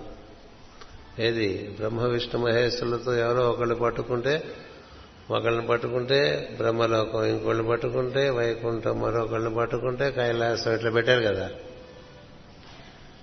మరి ఇవన్నీ కాకుండా ఇవి ఇవి పుట్టిన చోటు ఒకటి ఉంటుంది కదా పెద్దానికి పుట్టిన చోటు ఒకటి ఉండాలి కదండి. ఎవడన్నా వాడు ఉన్నట్టు అంటే వాడు పుట్టిన చోటు ఏదైనా ఒకటి ఉంటుంది. అందుకని ఈ ముగ్గురు మూడు వాళ్ళు త్రిమూర్తుల ముగ్గురు పుట్టిన చోటు అమ్మ చైతన్యం శుద్ధ చైతన్యం. అది పుట్టిన చోటు? అది పుట్టిన చోటు ఇది అని ఏం చెప్పడానికి ఏం లేదండి. అందుకని బ్రహ్మోపాసనం అంటే అది అమ్మవారికి మూలమైనటువంటి తత్వం మనం అంటే మనకి లలితా సహస్రనామం చదువుకుంటూ ఉంటే దాన్ని శివతత్వం అంటారు. శివుడు అంటే త్రిమూర్తులలో శివుడు కాదు. శివము అంటే ఏది సర్వమంగళప్రదమో సర్వశుభంకరమో ఏది ఆధారంగా అమ్మ ఆడుతోందో ఏ అమ్మ ఆధారంగా త్రిమూర్తులు వచ్చారో అటుపైన మిగతా వాళ్ళందరూ వచ్చారో ఆ మూలం గురించి గురు సాక్షాత్ పరం బ్రహ్మ పరం బ్రహ్మ పరబ్రహ్మ ఏదైతే ఇట్లేదు గురు సాక్షాత్ పరబ్రహ్మ. పరబ్రహ్మమే మహేశ్వరుడుగాను విష్ణువుగాను బ్రహ్మగాను ఇంతమందిగాను నా గురువు రూపంలో నాకు దర్శనమిస్తున్నాడని భావం చేయాలి. ఎవరు దర్శనమిస్తున్నారు? పరబ్రహ్మం గురు సాక్షాత్ పరబ్రహ్మ. అలా ఉంటే మనకి ఇంకా మతం ఉండదు. తెలుసా? లేకపోతే ప్రతి గురువు గారి ద్వారా మతం వచ్చేస్తుంది. ఒక మతం వస్తుంది ఒక మఠం వస్తుంది కదా. మతము మఠము దానికి ఒక జెండా వస్తుంది ఇలా ఉంటాయి. వస్తే ఏమవుతుంది? దానికన్నా మనం వేరు అనిపిస్తూ ఉంటుంది అంతేగా? వేరేమిటి? వేరుగా ఉండటానికి ఆత్మసాధన కల స ఏక స ఏవం విత్ ఇలా చెప్పారు కదా. అలాంటి దాని గురించి తెలుసుకోవడానికి బయలుదేరి ఎవడికి వాడిగా ఒకటి తయారు చేసుకున్నాడు అనుకోండి అప్పుడు ఇన్ని మతాలు వచ్చేసి ఇట్లా ఒకళ్ళొకళ్ళు చంపేసుకుంటూ మానవ జాతి పరమ అంధకారంలో అట్లా కొట్టుకుంటూ కొట్టుకుంటూ కొట్టుకుంటూ కొట్టుకుంటూ. అలా జరగకూడదు. అలా జరగకుండా ఉండాలంటే బ్రహ్మమును పొందే ప్రయత్నము అవగాహన అవగాహనతో కూడిన ప్రయత్నం ఉండాలి. అవగాహన లేకుండా ప్రయత్నం చేస్తుంటే ఉపయోగం అండి అవగాహన లేకుండా వంట చేస్తే అవుతుందా? ఇలా ఏం చేసావంటే బంగాళదుంప వేపుడు అంటాను అవి చూస్తే చక్కగా నల్లగా బొగ్గులలే మాడిపోయి ఉంటాయి. ఇది బంగాళదుంప వేపుడని పెడతానంటే ఎవడు తింటాడు చెప్పు. అందుకని తెలియక చేయకూడదు. తెలుసుకుని చేయి. తెలిసి చేయి. తెలిసి చేయమనే రాముడికి కూడా రాముడు చెప్పాడు త్యాగరాజస్వామికి. రాముడు అంటే విగ్రహాలు అనుకున్నాడు. మనలాగే ఆయనను మనం ఇంకా విగ్రహాల్లో ఉన్నాను ఆయన దాటిపోయాడు అనుకోండి.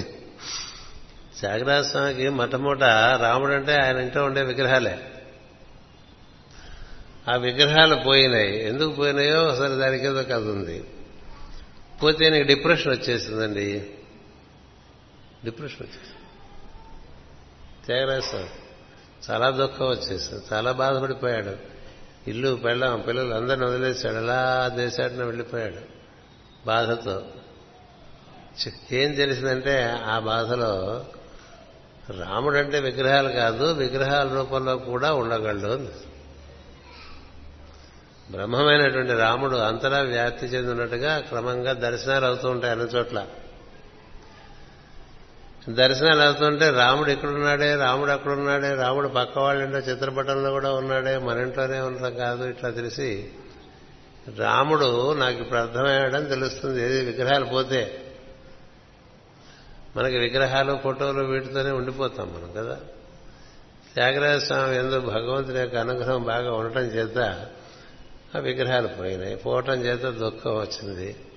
ఏదైనా దుఃఖంలోంచే కదా జ్ఞానం పుట్టుకొస్తూ ఉంటుంది. దుఃఖం ఏం చేస్తుందంటే మనలో తమస్సును బాగా కరిగిస్తుంది. అలా కరిగించడం చేత వాల్మీకి మహర్షి కూడా దుఃఖం నుంచి రామాయణం వచ్చింది. వేదవ్యాసుని కూడా భాగవతం మరి దుఃఖంలోంచే వచ్చింది కదా. ఏం చేసా నాకే ఆనందంగా లేదనుకుంటాడు వేదవ్యాస మహర్షి. అందుచేత అందులోంచి బయటకు వచ్చి అప్పుడు పాడుకున్నాడు ఆయన తెలిసి రామచింతన చేయ మనస? అంతకంత ముందంతా తెలియక రామచింతన చేశాను. అంటే మన గురువు గారి పొడంలోనే బ్రహ్మ ఉన్నాడు అనుకున్నాం అనుకోండి అది తెలియక రామచింతన చేసినట్టుది మీరు ఏం చూసినా భగవద్గీత ఏం చెప్తుందంటే కుక్కను చూసినా కుక్క మాంసం చూసినా పండితుని చూసినా ఏదో ఏనుగుని చూసినా కోతిని చూసినా చెప్పేశారు కదా. ఏం చూసినా బ్రహ్మమే గుర్తు వస్తే అది సమదర్శనం. ఎందుకు ఇంత భూవద్ఘాతం చెప్తున్నానంటే మనకి మూలాన్ని చేరుకున్నవాడు అదృష్టవంతుడండి. మూలాన్ని చేరకుండా దాని మీద పడ్డ అనేక అనేకమైన బొమ్మలు పట్టుకున్నాం అనుకోండి పట్టుకుంటే చాలా గజిబిజి అయిపోతుంది తికమకు వచ్చేస్తుంది ఎప్పటికీ ఏం తేలదు. అసలు పలక మీద మనం ఓం నమ శివాయ అని రాసి ఇచ్చిస్తాం కదా అక్షరాభ్యాసం అని ఆ పలక తీసుకెళ్ళి పిల్లవాడి చేత రాయించండి అంటే ముద్దు కదా వాడు ఎట్లా పడతాడు దాని మీద గీతలు గీసేస్తాడు కదా. సాయంత్రానికి ఆ పలక మీద ఓం నమ శివాయ పోతుంది. ఉండదు. అసలు ఓం నమ శివాయ కన్నా ముందున్నదేమిటి? ఏంటది? అది బ్రహ్మం. కదా? అది చూడరు ఎవరు? అదే చెప్తూ ఉంటాను చాలాసార్లు. ఇప్పుడు హాల్ ఉందనుకోండి మనం ఏం చూస్తామండి? భక్తులు అనుకుంటూ ఉంటాం. అక్కడ రాగానే మాస్టర్ బొమ్మ చూస్తాం. పెద్ద బొమ్మ పెట్టారు. మంచి విషయం. కాదని నేను అంటలేదు. కదా ఏది కాదనకూడదు. ఏదైనా కాదంటే బ్రహ్మం పోయినట్టే. మా మా బ్రహ్మ నిరాకరోతు అనిరాకరణమస్తు అనిరాకరణమస్తు అంటూ ఉంటాం. అన్ని నిరాకరణే కదా. బ్రహ్మమే మాస్టర్ గారి రూపంలో ఉన్నారనుకోవాలి. అమ్మయ్య మన మాస్టర్ గారు బొమ్మ పెట్టేశారని అంతటితోనే ఆగిపోకూడదు. అది నేను చెప్పేది. ఇలా వచ్చామనుకోండి ఇక్కడ వీళ్ళు ఇటు కూడా తిప్పుతారు. మామూలుగా మిగతా చోట్ల అటు వెళ్ళి ఇటు వచ్చేస్తాం. మిగతా గురు పూజలో మాకేం జరుగుతుందంటే అలా వెళ్ళి అటు పక్క ప్రతిముఖంగా ఉన్నదాన్ని దండం పెట్టుకుని ఇలా వచ్చేస్తుంటాం. వీళ్ళు ఇటో దారి పెట్టారు. ఎక్కడే ఉన్నారు మైత్రేయ మహర్షి ఉన్నారు కదా? ఏమిటున్నది? బ్రహ్మమే మైత్రేయ మహర్షిగా. సరే ఇట్లా అందరినీ చూస్తాం కదా కళ్ళతో. ఏం చూస్తున్నా? బ్రహ్మమే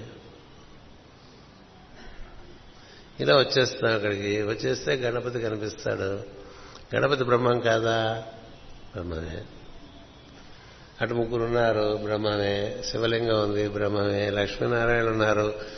బ్రహ్మమే. వెనక్కి ఇప్పుడు నేను చూడలేను కానీ అక్కడి నుంచి వచ్చేప్పుడు చూశాను. ఎన్నో ఉన్నాయి అక్కడ కదా.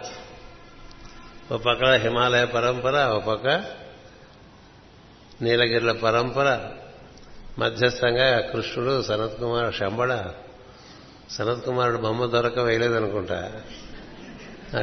అడిగితే ఇచ్చేవాడిని అది కూడా. శంబళ గ్రామం వేశారు. కింద శరత్ కుమార్ అన్నారు. ఆ కింద మైత్రిని పెట్టారు శ్రావస్త గుహలు అన్నారు అటుపక్క కలాప గుహలు అన్నారు ఇటుపక్క నీలగిరి అన్నారు ఇన్నిగా కనిపిస్తున్నది ఏమిటి బ్రహ్మమే ఈ బ్రహ్మాన్నే మాస్టర్ గారు అంతర్యామి అన్నారు. మాస్టర్ సివి గారు బ్రహ్మము అన్నారు. అంచేది ఏది అన్నప్పటికీ కూడా ఒకదాని అనే దృష్టి ఉండాలండి. ఒకటే ఇన్నిగా ఉందని తెలియాలి. ఆడవాళ్ళ ఖర్చు మీద బోల్డ్ డిజైన్లు ఉంటాయి. మగవాళ్ళ ఖర్చు మీద ఏమి ఉండవు. కదా? వేస్ట్ వాడికి. అందుకని వాడికి తెల్ల ఖర్చు చుట్టూ బార్డర్లు కట్టిచ్చేస్తారు. ఆడవాళ్ళ ఖర్చు వరకోండి దాని మీద ఎన్నెన్ని ఎన్ని బొమ్మలు ఉంటాయండి. చిలకలు ఉంటాయి లతలు ఉంటాయి పువ్వులు ఉంటాయి అవి ఉంటాయి. వాళ్ళు అట్లా నడిపేసుకుని తెచ్చుకుంటూ ఉంటారు. ఎందుకంటే వాళ్ళకి జేబు లేవు కనుక అది అర్థం చేసుకోవాలి మనం. మనకంటే జేబు ఇచ్చాడు ఆడవాళ్ళ దుస్తులకి జేబులు పెట్టలేదు కదా. అందుకని వాళ్ళ చేతితో పట్టుకుంటారు. కదా? అంచేత దాని మీద చూస్తున్నప్పుడు ఏం కనిపించాలి? బొమ్మలన్నీ కనిపించాల్సి తప్పలేదు. అవన్నీ దేనితో దేని మీద గీశారు? గుడ్డ మీద గీశారు. గుడ్డ ఎక్కడి నుంచి వచ్చింది? నూలు పోగులు. నూలు పోగు ఎక్కడి నుంచి వచ్చింది? పత్తి నుంచి వచ్చింది. పత్తి ఎక్కడి నుంచి వచ్చింది? అలా వెనక్కి వెళ్ళిపోతే బ్రహ్మ మిగులుతాడండి. అది ఏం చూసినా బ్రహ్మమే కదా? అదే కదా శంకరాచార్య వారికి కూడా పాపం ఆయన ఆయన రాసుకోబట్టి మనం అంతా చెప్పుకుంటున్నాం. ఎవరో చాలా ఏమాత్రం శుభ్రత లేనివాడు ఎదురుగుండా వచ్చేసాడు. గంగలో స్నానం చేసి బయటకు రాగానే. అంటే గంగలో స్నానం చేసి మనం బయటకు వస్తే మనం చాలా శుచి స్నాతులం అయిపోయినట్లుగా మనకు ఉంటుంది.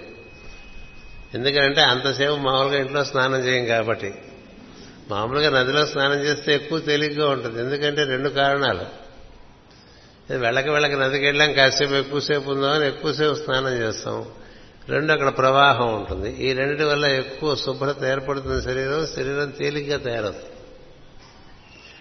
అంత శుభ్రంగా ఏర్పడిన శరీరంతో రాగానే ఎదురుకుండా బాగా మురిగి పట్టేసినట్టు గుడ్డలతో చిరిగిపోయిన గుడ్డలతో చింపిరి చుట్టుతో ఒకడు ఎలా వికారంగా కనిపించాడు అనుకోండి ఎట్లా ఉంటుందండి? కొంచెం పక్కకు తొలగవయా అనే భావనే వచ్చి ఉంటుంది శంకరాచార్య వారికి అని అంతే అటు పక్క నుంచి చూపు వచ్చేస్తుంది. ఏమిటా చూపు ఏ ఇది అది కాదా అని. ఇది అది కాదా అని. ఇప్పుడు మనపోటి వాళ్ళకైతే చెప్పాలి కూర్చోబెట్టి అక్కడ. కదా శంకరాచార్య వారికి చెప్పేది ఏంది ఆయనకి అంతా ఒకటే అద్వైతం కదా. అద్వైతం కదా. అంత అద్వైతికి కూడా చూడంగానే వీడు కొంచెం బక్క తప్పుకుంటే బాగుంటుందేమో అనిపించిందండి. అనిపించగానే అటు నుంచి భావన వచ్చేసింది. ఇదంతా టెలిపతియే. ఏ ఇదేమిటి ఇది? ఇటు తొలగ ఇటు తొలగాలని అడుగుతాడు వాడు. ఇటున్నదే అదే అటున్నదే అదే లోపల ఉన్నదే అదే బయట ఉన్నదే అదే కదా? నీ లోపల నీ బయట నీ కుడి పక్క నీ ఎడం పక్క నీ పైన నీ కింద. మొత్తం దశ దిశలో అదే ఉంది లోపల అదే ఉందండి. ఇలా దర్శనం చేయడం కోసం అండి యోగము. యోగం అంటే ఇంక ఇంకొకటి లేని స్థితి యోగము. ఇంకొకటి ఉండకూడదు. అనన్య అన్నాడు కదా అనన్య చింతన అన్నాడు. ఇంకోటి లేకుండా చింత చింతన అలాంటి బ్రహ్మమును మనకు అందించడానికి ఎంతో మంది బ్రహ్మర్షులు ప్రయత్నం చేశారు. ఎందుచేత అది తెలిస్తే వాడికి ఉండే ఆనందానికి మించిన ఆనందం లేదు దాన్ని బ్రహ్మానందం అంటారు. తెలుగు వాళ్ళకి బ్రహ్మానందం అంటే ఇంకో బొమ్మ వచ్చేస్తుంది. మిగతా వాళ్ళు ఎవరికి బ్రహ్మానందం అంటే ఆ బ్రహ్మం యొక్క ఆనందం స్థితి ఎందుండే ఆనందమనే ఉంటుంది. మనకి ఎక్స్ట్రా డిసడ్వాంటేజ్ ఏంటంటే ఇంత అద్భుతమైన కమేడియన్ ఒక ఆయన తెలుగుదేశంలో పుట్టం చేత. అందువల్ల అది బ్రహ్మానంద స్థితి. ఈ ఆనందం అందరికీ రావాలి కదా. రావాలి కదా. కాస్త కూస్తా మన ఎందు ప్రేమ అనేటువంటిది గుండె ఉంది కాబట్టి ఉంటుందండి. గుండెకాయ ఉన్న ప్రతివాడికి ప్రేమ ఉంటుంది. ఏం సందేహం లేదు. ఎంత మోతాదులో ఉన్నది లెక్క తప్ప. ఇప్పుడు ఇలా వచ్చామనుకోండి మనం గురు పూజలకు వచ్చాం ఇంత బాగా అని ఏర్పాటు చేసుకున్నాం ఈ రెండు రోజులు కాలక్షేపం చేస్తుంటాం. ఇప్పుడు మనకి ఏమనిపిస్తుంటే మన వాళ్ళు మనతో ఎక్కువగా మెరుగుతుండే వాళ్ళు వాళ్ళు రాలేదే అనిపిస్తుంది. కదా? అనిపిస్తుంది? అంటే భర్తతో భర్త వచ్చి భార్య రాకపోతే మా ఆవిడ రాకపోయానే అనిపిస్తుంది. అలాగే ఆవిడ వచ్చి ఆయన రాకపోతే మా ఆయన రాకపోయానే అనిపిస్తుంది. ఇద్దరు వస్తే పిల్లలు వస్తే ఎంత బాగుండేదో అనిపిస్తుంది. ఎందుకు అనిపిస్తుంది? ప్రేమనండి మమకారం అనండి అలా అనిపిస్తుంది. అలా బ్రహ్మానందం పొందినవాడికి ఎట్లా ఉంటుందండి? ఇది అందరూ పొందాలి ఇలా లేకపోతే వాళ్ళు పాపం చాలా చిల్లర ఆనందాల్లో ఉన్నారని అనిపించి వాళ్ళంతా పరంపరగా ఏర్పడిపోయారండి. అన్ని లోకాల్లోనూ బ్రహ్మర్షులు ఉన్నారు. భూలోకం దగ్గర నుంచి అన్ని అది పరంపరగా ఉన్నారు వాళ్ళు. ఏది? నారద మహర్షి నుంచి అటుపైన కుమారులు అటు బ్రహ్మం నుంచి సనక సనదనాథి కుమారులు అందులో ఒక ఆయన మన భూమి మీద ఉండటం సనత్ కుమారుడు. నారద మహర్షి అటుపైన బ్రహ్మర్షులందరూ మనకి ఎప్పటికప్పుడు స్పర్శ ఇవ్వటానికి ప్రయత్నం చేస్తూ ఆ స్పర్శ మనకి లభిస్తే జీవుడిలో ఉండేటువంటి దైవం కొంచెం మేల్కాంచుతాడు అంటాం పద్ధతి. ఇంకొంచెం గెంతులు వేస్తూ ఉంటాడండి. అని పదం ఉంది భగవద్గీతలో వెంటనే గుర్తురాలేదు. నిద్రపోతున్నటువంటి దైవము జీవుల్లో నిద్రపోతున్నటువంటి దైవము ఈ గురుస్పర్శ వలన చిన్నపిల్లాడు లేచి గెంతినట్టుగా స్పర్శిస్తాడు. అదే గురుస్పర్శ వలన క్రమంగా యువకుడైపోతాడు లోపల జీవుడిలో ఉండేటువంటి దైవం లేక బ్రహ్మము. జీవుడంటే నేనే. నేను అనేటువంటి అంటే ఈ పదాలు కూడా మనం అడ్డగోలుగా వాడేస్తుంటాం ఏం తెలుసుకోం? దేని గురించి పరిశోధన? జిజ్ఞాస బట్టి ఉంటుంది పరిశోధన. జిజ్ఞాస లేదనుకోండి ఏ పరిశోధన ఉండదు. ఒకటే జిజ్ఞాస. ఇవ్వడం మనకి రాత్రి ఏం పెడతారని మధ్యాహ్నం బాగానే పెట్టారు. బీరకాయ పచ్చడి వంకాయ కూర అరటికాయ కూర ఇవన్నీ బాగా గుర్తుంటాయి కదా. రాత్రికి ఏం పెడతారో అనిపిస్తుంది. అది జిజ్ఞాస. జిజ్ఞాస అనేటువంటిది మంచి లక్షణం. ఎందుకంటే అది లేకపోయిన వాడికి జీవితంలో ఏ రుచి లేదు. భోజనం కూడా రుచికరమైనటువంటి విషయం కదా. అసలు రుచి లేని వాడికి దేని మీద రుచి ఉండదు? మాస్టర్ గారు మా ఇంట్లో భోజనం చేస్తున్న రోజుల్లో ఆయన మహా అన్ని విషయాల్లోనూ మరి సిద్ధహస్తులైన. నిన్న కొంచెం ఉప్పు తక్కువ అయితే ఎక్కువైతే పెద్ద అంత పీక్కోవాల్సింది ఎందుకు వేస్తారు అట్లా చాలా మంది పీక్కుంటూ ఉంటారని అడిగా. అంటే అలా చూశాను ఆ పక్క ఒకసారి. రుచి లేని జీవితం అదేం జీవితమా అన్నారా రుచి లేని జీవితం అదేం జీవితం అన్నారు. అంటే వీటిలో కూడా అంటే మరి రుచి అంటే అన్నిట్లోనూ ఉండాలి. రుచి అంటే అన్నిట్లోనూ ఉండాలి. నువ్వు వేసుకునే బట్ట మీద నీకు రుచి ఉండాలి. నువ్వు తలకాయ నువ్వు దూకునే జుట్టు మీద నీకు రుచి ఉండాలి. నువ్వు కాలికి వేసుకునేటువంటి చెప్పుల మీద నీకు రుచి ఉండాలి. ఒంటి మీద వేసుకునే ఆభరణ మీద రుచి అన్నిట్లోనూ రుచిని ఆస్వాదిస్తూ అన్ని లోకముల రుచి నువ్వు ఆనందం పొందవచ్చు కదా ఎవరు కాదన్నారు? రసోవై సహా భగవంతుడు రసస్వరూపుడు. చిన్న చిన్న వాటిలోనే పొందలేని వాడు పెద్ద దాంట్లో ఏం పొందుతా? జుట్టు ఉందనుకోండి చక్కగా అలంకరించుకుని రుచిగా ఆనందించండి. జుట్టు లేకపోయినా అద్దంలో చూసుకోండి ఎంత బాగుందో చూసుకోండి. ఇప్పుడు జుట్టు లేకపోయినా అద్దంలో చూసుకోవచ్చు కదా నెగనెగ నెగనెగలు ఆడుతూ ఉంటుంది మరి వీళ్ళకి జుట్టున్న వాళ్ళకి అలా నెగనెగ ఉండదు కదా. ఉండి లేనట్టుగా ఉందనుకోండి అది మనకి ఆ నాసత్య స్థితిగా దర్శనం చేస్తుంది నాసత్యులంటే అసలు దేవతలు కదా. ఇది ఉందా అంటే ఉంది లేదా అంటే లేదు కదా. ఉందా అంటే లేదు లేదంటే ఉంది ఎలా ఉంటుంది. అందుకని రుచి పొందడానికి ఎక్కడ అనర్హత ఏం లేదండి. నీకు ఆ బుద్ధి ఉండాలి తప్ప ప్రతి చిన్న విషయం నుంచి పెద్ద విషయం వరకు అన్నిట్లోనూ రుచిని దర్శనం చేస్తాం అంచేత ఆయన అసలు రుచి స్వరూపుడు కదా రసోవై సహా అన్నారు. అంటే సహా అంటే అతడు అని అర్థం అతడంటే అదే. ఈ అది అనేటువంటి పదం చాలా గొప్పది. దాన్నే వాళ్ళ సంస్కృతిలో తత్ అన్నారు. అది అది మగ కాదు ఆడ కాదు. అది ఏమీ కాదు దానికేం పేరు పెట్టడం లేదు. దానికి ఈ లక్షణం ఉందని చెప్పడానికి లేదు. అట్లా అది ఉంటుందండి. అలాంటి దాంతో ముడిపడ్డ వాడికి ఏం చూసినా ఆనందమేనండి వాడికి.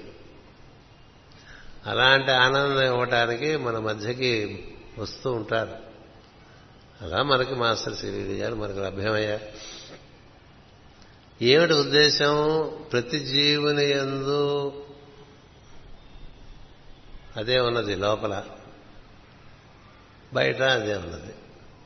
అంతర్బహిష్య తత్సర్వం వ్యాప్య నారాయణ స్థిత.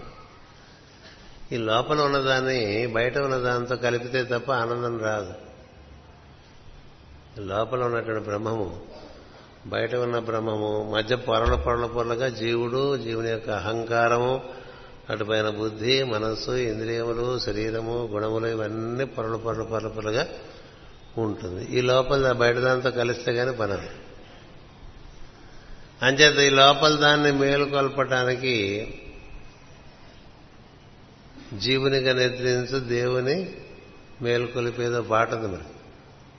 వైతాళికులమై వర్ధిల్లగలము మనం ఏమిటండి వైతాళికులు? అలా అనుకునే ఒక ఆయన పాడైపోయాడు. అందుచేత దాన్ని మేలుకొల్పేటువంటి శక్తి ఎక్కడుంది? బ్రహ్మమైన వారి ఉంటుంది అది ఇతరుల ఎందు ఉండదు. ఏవో మాటలు బురుడీలు గారడీలు అన్నీ చేయవచ్చు. మన గురువుగారి పేరు చెప్పేసి మనం చలామణి అయిపోతుండొచ్చు. ఎన్నో చేసుకుంటూ ఉండొచ్చు. పర్వాలేదు. సాగిపోతుంటుంది జీవితం. కానీ మోసం అయిపోతుంది. చివరికి అంతా మోసం అయిపోయి చెట్ట చివరికి అయ్యో మోసపోయితేనే అని బాధపడాల్సి ఉంటుంది.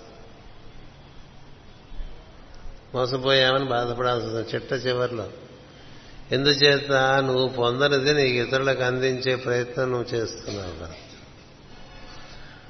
అందుకని ఆ విధంగా వచ్చినటువంటి వారు స్పర్శనిస్తే క్రమంగా లోపల అది ఉద్బుద్ధమవుతుంది. బీజం మాం విద్ధి పార్థ అన్నాడు. కృష్ణుడు కృష్ణుడిగా మాట్లాడలేదు భగవద్గీతలు తెలుసా? భగవంతుడు భగవద్గీతలో బ్రహ్మముగా మాట్లాడాడు. బ్రహ్మమే తానుగా మాట్లాడాడు తప్ప కృష్ణుడు మాట్లాడలేదు. అలాంటి బ్రహ్మము అర్జునునికి తెలిపినటువంటి విషయమును మనకు అందించినటువంటిది వేదవ్యాస మహర్షి. ఈ వేదవ్యాస మహర్షి దగ్గర రావటానికి ఎంత చెప్పుకోవాల్సి వచ్చింది. ఆయన కదా మరి భగవద్గీతను దూరదర్శనం దూరశ్రవణం చేశారు. భగవద్గీతను వేదవ్యాస మహర్షి అక్కడ యుద్ధ రంగంలో లేరుగా ఆయన? ఎక్కడో బద్రికాశ్రమంలో ఉండి అక్కడ జరుగుతున్న యుద్ధాన్ని చూస్తూ అంటే దూరదర్శన్. అంతేకాదు కృష్ణుడు అర్జునుడికి సరళమైనటువంటి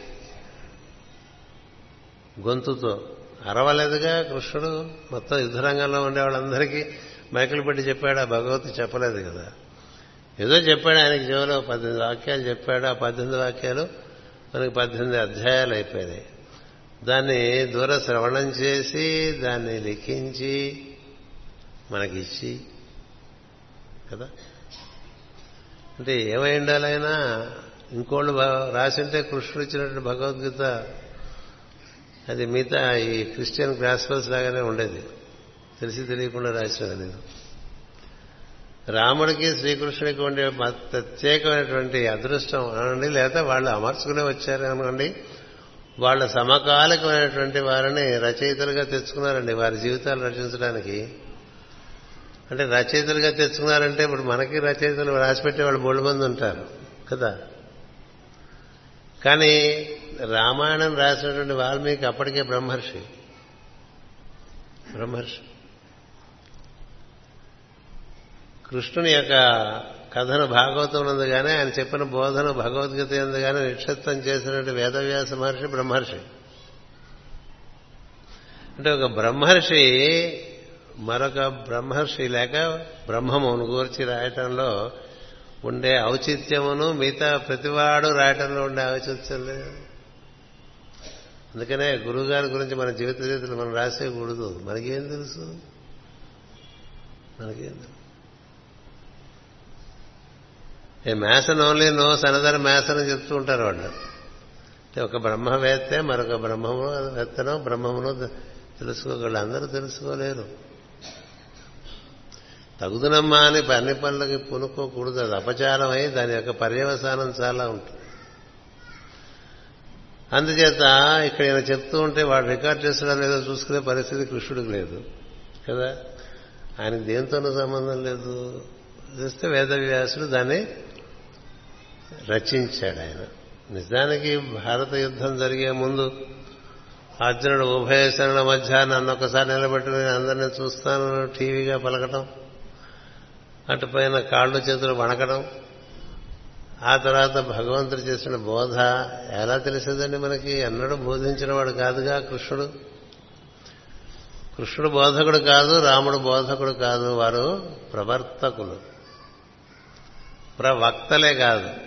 భక్తులు అంటే బాగా మాట్లాడేవాళ్ళు. బోళ్ళు మంది ఉంటారు బాగా మాట్లాడేవాళ్ళు. బాగా మాట్లాడే వాళ్ళందరికీ తెలుసనుకోబోకండి అది కూడా మోసమే. వాళ్ళు మోసం చేస్తున్నారని అంటలే మనం మోసపోతాం. ఎందుకంటే ప్రవర్తకుడే ప్రవర్ ప్రవచనం కూడా చేయాలి ప్రవక్త అయి ఉండాలి. తాను ఏది ఆచరిస్తున్నాడో దాన్నే పలికేవాడు వలన క్షేమం తప్ప తాను ఆచరించినది తాను పలుకుతున్నటువంటి వాడి వలన క్షేమం లేదు. అందుకని వేదవ్యాస మహర్షి అప్పటికే బ్రహ్మర్షి అవటం చేత బ్రహ్మము నుండి వస్తున్నట్టు వాక్యములను చక్కగా నిక్షిప్తం చేయటం వలన మనకి భగవద్గీత అంది వచ్చింది మనం చదువుకోం. అది వేరే సంగతి. ఒక్క శ్లోకం రోజు చదువుకున్నా రెండేళ్ళలో అయిపోతుంది భగవద్గీత. ఒక్క శ్లోకం. మొత్తం చదువు మింగేద్దాం అనుకోబోకండి ఒక్క శ్లోకం. ఒక శ్లోకం టీకా తాత్పర్యం. అర్థం చేసుకోండి. అందరి వ్యాఖ్యానాలు చదవబోకండి ఎప్పుడు కూడా జ్ఞాని అయినటువంటి వాడు వ్యాఖ్యానమే చదవాలి. లేకపోతే వాళ్ళు పక్కదారి పట్టిస్తారు. ఏ పదాన్ని ఏ పదంతో అన్వయం చేసుకుని చదువుకోవాలో తెలియని వాళ్ళందరూ సంస్కృతం తెలిసినా వాళ్ళకేం తెలియదు. మీ ఏ మీరేం అనుకోవద్దు గీతా మగ్రంథంలో అలాంటి చాలా ఉన్నాయి. దేన్ని దేనితో అన్వయం చేయాలి అనేది తెలియకుండా రాయకూడదు.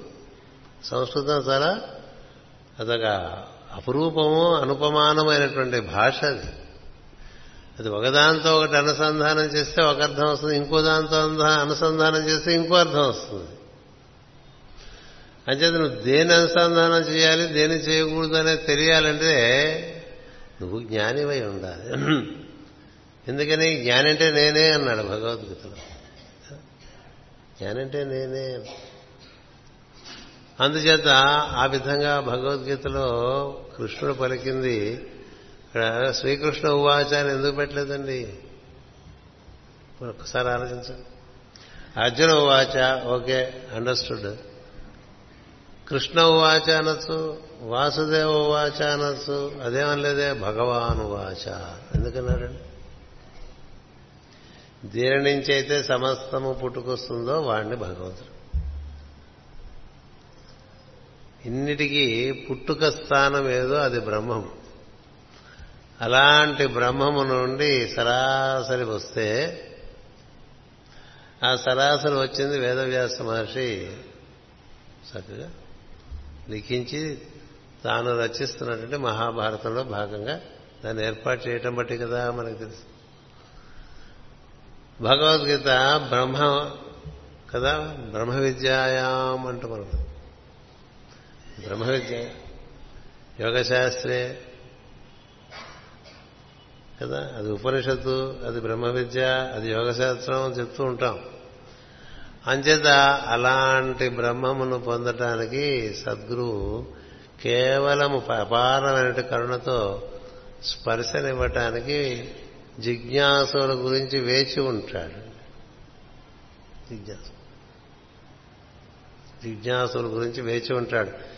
ఎంతో మంది రావచ్చు ఎన్నో అడగచ్చు. వాటన్నింటికి వాడు జిజ్ఞాసులు కాదు. జిజ్ఞాసులు అంటే తన మూలము తాను తెలుసుకుందా అన్నటువంటి తపన. తన మూలము తాను తెలుసుకుందా అన్నటువంటి తపన ఉన్నటువంటి వాడు జిజ్ఞాసు అది కాక ఇతరమైనటువంటి విషయంలో అనేకములు కావాల్సినవి జీవుడికి కనిపిస్తూ ఉంటాయి. జీవుడు లోపల ఉన్నటువంటి వాడి గురించి తెలుసుకునే ప్రయత్నం జీవుడు చేయడు. అలా చేయటానికి తెలియపరచడానికి వచ్చిన వారిలో వేదవ్యాసుడు అత్యద్భుతమైనటువంటి సన్నివేశం అది.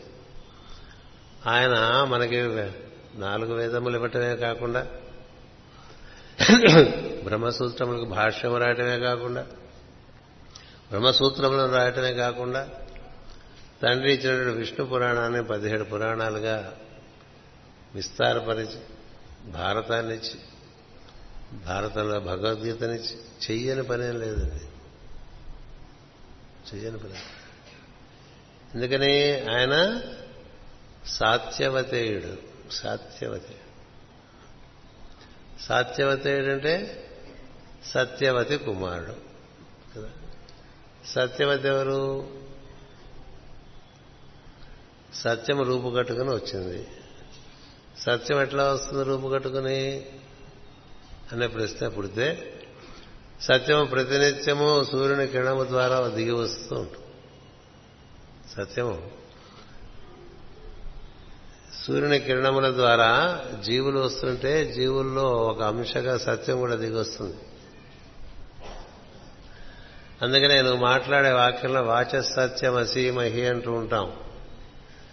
అంటే నువ్వు మాట్లాడుతుంటే నీకే తెలుస్తుంది దాపరించి నువ్వు సత్యం మాట్లాడుతున్నావా అసత్యం మాట్లాడుతున్నావా? ప్రపంచానికి తెలియదు తెలియకపోవచ్చు. నువ్వు అసత్యం నీలోంచి వస్తున్నట్టుగా నీకు తెలిసినప్పుడు నువ్వు సత్యం మాట్లాడడానికి ప్రయత్నం చేయకపోతే నీవు భాషించిన అసత్యమే నీ నాశనానికి కారణం.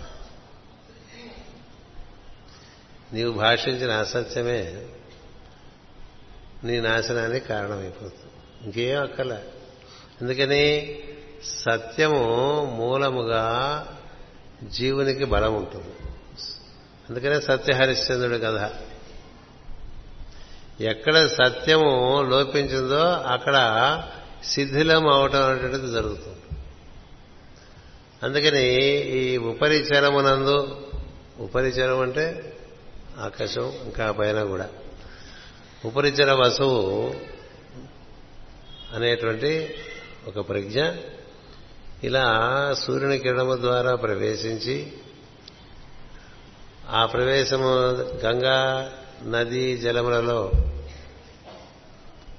ఒక ఆ సూర్యకిరణం చేరినప్పుడు అంటే అన్ని చోట్ల పడుతుంది సూర్యకిరణం గుర్తుపెట్టుకోండి. ఉపరితలం ఉపరితలము నుంచే కదా సూర్యకిరణాలన్నీ వస్తూ ఉన్నాయి. అందుకనే బాగా సూర్యోపాసన చేసేటువంటి వారు కూడా సత్యమునందు రుచి బాగా కలుగుతూ ఉంటుంది. సూర్యుడి నుంచి ప్రాణము ప్రజ్ఞ సత్యము ఇలాంటివి దిగి వస్తూ ఉంటాయి ప్రతినిత్యం. అది ఒక చేప మింగింది గంగాజలంలో. ఆ చేప కడుపులో ఒక ఈ సత్యమే రూపు కట్టుకుని సత్యవతిగా ఉన్నది. ఆ సత్యవతిని పెంచడం కథలని మనకు తెలుసు. కదా ఆమె చేప దాశరాజు కుమార్తె కాదు. దాశరాజుకు దొరికినటువంటి ఒక వెలలేని మణి అది. కదా?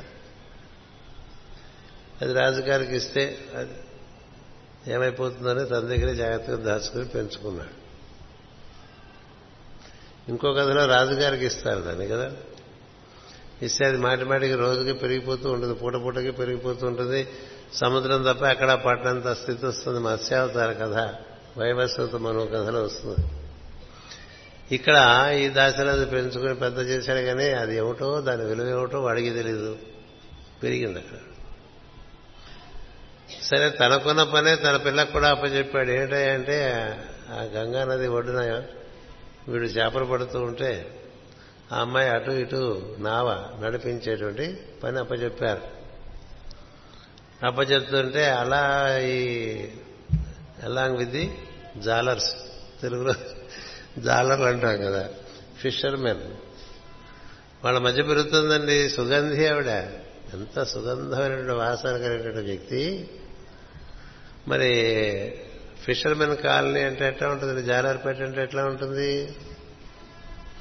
నేను రామాద్రి వెళ్ళేప్పుడు చక్కగా అనుభవిస్తుండేవాడు నేను విశాఖపట్నం నుంచి. ఎందుకనంటే మరి అది ఇది కూడా అదే కదా అది కావాలి. ఒక ఆయన ఒకసారి ఒక మా గురుగారు అలా రారండి ఆ రోడ్లోంచి మేము ఇలా మెయిన్ రోడ్లోంచి వచ్చేస్తామంటే ఏమని అడిగా? బాగుంటుంది కదా సముద్రం అంటే ఇక్కడ చేపల కమ్ము కదండి అన్నాడు. అంటే ఏమనుకోబోకండి అది మాత్రం అది కాదా అన్నాను. నేను కాదా? ఇప్పుడు చేపల కంపు కొట్టంగానే అది బ్రహ్మం అనిపిస్తే నీకు అంత కంపు కొట్టదు. అనిపించకపోతేనే కంపు. ఇప్పుడు పూర్ణ మార్కెట్కి వెళ్తే గందరగోళంగా ఉందనుకుంటే ఎట్లా? పూర్ణ మార్కెట్ మా ఊళ్ళో ఉండేట కూరల మార్కెట్లు అండి. మీ ఊళ్ళో ముండా మార్కెట్. మార్కెట్కి వెళ్ళినప్పుడు మార్కెట్ని బ్రహ్మంగా చూస్తే నీకు ప్రశాంతంగానే ఉంటుంది. సినిమాకి వెళ్ళావనుకో సినిమాలో అంతా నీకు బ్రహ్మంగా గుర్తుంటే నీకు సినిమా చెడు చేయదు. అంతేకాదు నేను మాకు వా- మాకు వైద్యులు ఉన్నారు ఆయన. మీరు రాపోకండి సార్ నేనే మీ ఇంటికి వస్తాను. మీరు ఇక్కడికి వస్తే ఇవన్నీ అంటుకుంటాయంటే అలా అనుకుంటే ఎట్లాగండి అని చెప్పాను నేను. అలా అనుకుంటే ఎట్లా? అలా అనుకోకూడదు మనం అని చెప్పి. అదేమిటన్నాడు ఇదంతా బ్రహ్మంగా భావం చేయాలి. లేకపోతే నేను చెప్తుంది నేను చేస్తుందని చాలా తేడా ఉంటుందని ఇప్పుడు ప్యాంట్ వేసుకుంటే ఐహికమును పంచ కట్టుకుంటే పారమార్థం అనుకునే పరిస్థితిలో ఉన్నాం మనం కదా? పంచ కట్టుకుంటే ఇంకొంచెం స్టేటస్ ఎక్కువ లొంగు కన్నా కదా? తెలుగువాడికి. ప్యాంట్ వేసుకుంటే జీన్ ప్యాంట్ వేసుకుంటే ఏం వేసుకుంటే అంటే అదే కదా? అదే ఇది అనేది పడిపోతే ముద్ర ఇంకా వాడిని ఇంకా ఇబ్బంది ఉండదు. అంచేత ఇలా ఈవిడ అలాంటిది ఇలాంటి సందర్భాల్లో తిరుగుతోంది ఆవిడ. సత్యవతి అందుకొచ్చాం అంత దూరం చేయని పాయింట్ వరకు వచ్చేసాం తిరుగుతోంది. ఏది? గంగన నదిని ఇటు నుంచి అటు అటు నుంచి ఇటు. పదహారేళ్ళ వయసులో ఉన్నటువంటి పిల్ల దాటిస్తూ ఉన్నది అందరినీ తీసుకొస్తుంది తీసుకెళ్తున్నది. ఎవ్వరూ సాహసించి ఏమీ చేయలేరు. అక్కడ ఏం చేతంటే ఇప్పుడు ఈ రోజుల్లో ఒంటరిగా ఆడపిల్ల బాధలు చాలా ఉన్నాయి మనకి. లోపల సత్యం ఉంటే ఎవ్వరు ముట్టుకోరండి. గుర్తుపెట్టుకోండి. సత్యం కన్నా మించిన కవచం లేదు. లేని వాళ్ళే భయపడాలి. ఎంత ఎక్కువ భయం మనలో ఉందిట అంటే అంత సత్యం తక్కువ ఉందిట అని గుర్తుపెట్టుకోవాలి. అది కూడా గుర్తుపెట్టుకోండి. ఎంత మనలో సత్యం తక్కువ ఉంటే అంత మనలో భయం ఎక్కువ ఉంటుంది. అందుకని నేను సత్యవంతుండే అని ఎవరైనా అనుకుంటే నీకెంత భయ భయం లేమి ఉన్నది అనేది ఆలోచించు. సత్యం ఉన్న చోట భయం లేదు. సత్యం లేని చోట ఉండేదే భయం. కొద్దిగా సత్యం అంటే ఎక్కువగా అసత్యం అంటే ఎక్కువగా భయం ఉంటుంది అప్పుడప్పుడు బాగానే ఉంటుంది. ఇట్లా ఉంటుంది అనమాట అంచేత ఆవిడ తిరుగుతోందండి. అండి అటు నుంచి ఇటు ఇటు నుంచి అటు దాటేస్తున్నారు. అలాంటి వాళ్ళు ఎవరు ముట్టుకోరు. ఇదేంటే ఆడపిల్లని పెళ్ళిడు వచ్చిన ఆడపిల్లని ఇట్లా బోటు మీద ఒంటరిగా పంపిస్తున్నాం అటు నుంచి ఇటు ఇటు నుంచి అటు. అలాగా జనం మూడు మంది ఎక్కుతూ ఉంటారు. ఎలాంటి వాళ్ళు ఎవరు ఎలాంటి వాళ్ళు మనకేం తెలుసులేంటి భయాలనే ఉంటాయి కదా. వాడికి అవన్నీ అంత ఆలోచన లేదులేండి కానీ ఆవిడని ఎవరు ముట్టుకోలేరు. అలాంటి దివ్యము అమృతతుల్యము పరమ పవిత్రము అనే ఆ మూర్తిని పరాశర మహర్షి చూస్తారు కదా నదిలో. ఏం చూశారండి ఆయన మామూలుగా సినిమాలో చూపించినట్టుగా మగపిల్లవాడు ఆడపిల్లని చూడటం ఆడపిల్ల మగపిల్లవాడిని చూడటంగా మనకి చూపించవచ్చు ఇటువంటి కథలు కూడా. తనకి తెలిస్తే పరాశర మహర్షి ఆమెలో చాలా ఉద్బుద్ధమై ఉండి బాగా తొణికసలాడుతుండే సత్యాన్ని దర్శనం చేసి. సత్యము. అంటే పరిపూర్ణంగా సత్యం అక్కడ అవతరించి ఉన్నది. సమయం చూస్తే ఆకాశంలో తారకలు గ్రహములు చాలా శుభమైనటువంటి అమెరికలో ఉన్నాయి. ఈ సమయంలో ఒక అవతార పురుషుని భూమి మీదకి దింపొచ్చని తెలిసినటువంటి మహాత్ముడైన అప్పటికి జగద్గురు పరమాశర మహర్షి. అప్పుడు ఆ సమకాలి కనుక ఆయన ఆయన పరమ గురువు జగద్గురువు ఆయన దగ్గరే మరి వేదవ్యాసుడు మైత్రేయ మహర్షి సాందీపని మహర్షి అక్రూరుడు ఇంకొక రక్తశర్మ లేక బృహస్పతి పేరు ఏదైనా వీళ్ళందరూ ఆయన దగ్గర శిష్యుకం చేస్తూ ఉండేటువంటి వాళ్ళు. అంటే తర్వాత అనుకోండి అది వేదవ్యాసుడు కదా అంతటి ప్రజ్ఞాశాలి బ్రహ్మమే భూమి చెరుస్తున్నటువంటి వాడు. ఆయన ఈమెను చూడంగానే లోపల ఉండే సత్యం గుర్తు కనబడిపోయింది సులభంగా. ఆకాశం చూస్తే ఇప్పుడు ఒక అవతార మూర్తిని బయటికి కొని తేగలిగినటువంటి ఒక పరిస్థితి ఉన్నది. ఓహో దైవ సంకల్పం ఇలా ఉంది. అందుకనే ఈరోజు నన్ను గంగను దాటే కార్యక్రమము. అది కూడా ఈ నావ ఎక్కే కార్యక్రమము అని మనం అనుకుని చేయం కదండి చాలా నావాలు తిరుగుతుంటాయి కదా. అక్కడ ఇది ఒక్కటే కాదు కదా సినిమాలో చూపించినట్టు. ఇంకేం నావాలు లేవు. ఇది ఉన్నట్టుగా అంటే. అలా ఉండదు ఎప్పుడు. ప్రపంచం చూస్తాడు. అంతే ఆమెను కోరుతాడు. ఒక జగద్హితమైన కార్యక్రమం ఒకటి ఉన్నది. అంటే జగత్తుకు హితము కూర్చేటువంటి కార్యక్రమం. అది నీ వల్ల జరిగే అవకాశం ప్రస్తుతం ఉన్నది. నువ్వు సహకరిస్తే మనం ఆ కార్యక్రమాన్ని పరిపూర్తి చేయొచ్చు అంటే ఆవిడికి ఏ సందేహం లేదు. అంటే అంతటి ప్రజ్ఞాశాలి ఉండాలి. అమ్మ మనం ఎవడో నాకు తెలియదు మా అమ్మ నాన్నకు చెప్పకుండా నేను రాను. ఇటువంటివన్నీ బోడు మాట చెప్పాలి కదండి ఎంతటి వ్యక్తి ఆమె తెలియాలంటే పురాణ పురుషుల్లో మాస్టర్ గారు రాస్తారు. సత్యవతి దేవి గురించి చదువుకోవాలి. అప్పుడు అప్పటికప్పుడు ఈయన ఆమెను స్పృశించడము ఆ స్పర్శ నుంచి జీవుడు ఉద్భవించడం పుట్టి పుట్టంగానే ఐదేళ్ళ పిల్లవాడైపోవటం అదేంటి? అంటే ఎలాంటి ప్రజ్ఞ దిగింది సాత్యవతేయుడు అంటే అది సత్యవతేయుడు. అంటే ఆ వాక్ ఏ సత్యవాక్ ఉందో ఆ సత్యవాక్కుని పొలం నుంచి పంట తీసినట్టుగా అలా రాస్తారు మాస్టర్ గారు పురాణ పురుషుల్లో. పొలం నుంచి పంట తీసినట్టుగా సత్యవతి దేవి ఎందు బాగా పరిపూర్ణముగా అస్తిత్వము కొనేటువంటి సత్యమును ఆవిడ సత్యవతి దాన్ని ధరించి ఉన్నది. అది బయటికి తీస్తాడండి. తీసి దానికి రూపకల్పన చేస్తాడు. చేస్తే ఈ వచ్చినాయనంటే ఇట్లా పుట్టి పుట్టంగానే అప్పటికి పుట్టవేటండి? అప్పుడే స్పృశించారు. లైంగిక చర్యలు అవన్నీ అక్కర్లే. ఎందుకంటే వారి దగ్గర అటువంటి స్పర్శ వేదవ్యాసులే స్పర్శ చేత జన్మను ఇవ్వలే ధృతరాష్ట్రుడికి పాండురాజుకి విధుడికి స్పర్శ చాలు. స్పర్శ వలన వచ్చాడు బయటికి. బయటకు వస్తే రావటం రావటం అలా ఐదేళ్ళ పిల్లవాళ్ళగా అయిపోయాడు. అయిపోయి ఇద్దరికి నమస్కారం చేశాడు. నమస్కారం చేసి మీరు ఎప్పుడు పిలిస్తే అప్పుడు వస్తాను అనుజ్ఞమని వెళ్ళిపోయాడండి. ఇది అమ్మ దగ్గర పాలు తాగాలి నాన్నతో బ్రహ్మ విద్య నేర్చుకోవాలి ఉపనయనం చేసుకోవాలి. ఏం లేదు. ఐదేళ్ళ పిల్లవాడు అలా వెళ్ళిపోయి ఆయన ఉన్న ప్రదేశాన్నే బదరికాశ్రమము అంటారు. మీరెప్పుడు పిలిస్తే మీ ఇద్దరు తక్షణం అక్కడ ఉంటాను అంటే ఏంటి? అప్పటికప్పుడు అక్కడ అణువులు పుట్టించుకొని శరీరంలో నిర్మాణకాయలు అంటూ ఉంటాం. అంటే శరీరాన్ని నిర్మాణం చేసుకోగలరు. కాయ అంటే శరీరం. వంకాయ బెండకాయ దొండకాయ లాగా కాయము అంటే శరీరం అతీత కాయకల్ప చికిత్స కదా మన యోగ మార్గం అంటే అతీతమైన కాయం అంటే సూపర్ బాడీ అనమాట అది. అదే సటిల్ బాడీ కాజల్ బాడీ బంగారు శరీరము వజ్ర శరీరం ఉంటాం అలాంటివన్నీ కూడా కల్పన చేసేటువంటి చికిత్స చేస్తారా మీ శరీరానికి చెప్పారు ఆయన. అతీత కాయకల్ప చికిత్స అంటే అతీత రెండు శరీరములు ఈ శరీరం నుండి మీకు ఏర్పడటానికి నేను చికిత్స చేస్తానంటే ఐ విల్ ట్రీట్ యూ అని. ట్రీట్మెంట్ మాస్టర్ గారు ఇచ్చేది మన శరీరానికి ట్రీట్మెంట్ అండి.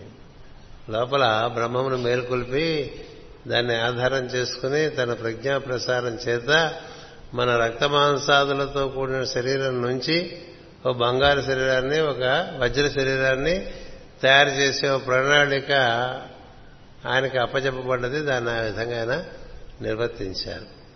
అందుచేత వేదవ్యాస మహర్షి అప్పటికప్పుడు అంతర్ధానం అయిపోతాడు అంతర్ధానం అయిపోయి తండ్రికి కానీ తల్లికి కానీ ఎప్పుడు కావాలంటే అప్పుడు కనిపించేటు ఆ రోజు తిథి ఒకటి తెలుసా? వైశాఖ పౌర్ణమి. వైశాఖ పౌర్ణమి నాడు అషాఢ పౌర్ణమి నాడు పుట్ల వేదవ్యాస మహర్షి గుర్తుపెట్టుకోండి. ఆయన పుట్టింది వైశాఖ పౌర్ణమి నాడు. ఆయన దర్శనం ఇచ్చేది ఆషాఢ పౌర్ణమి నాడు.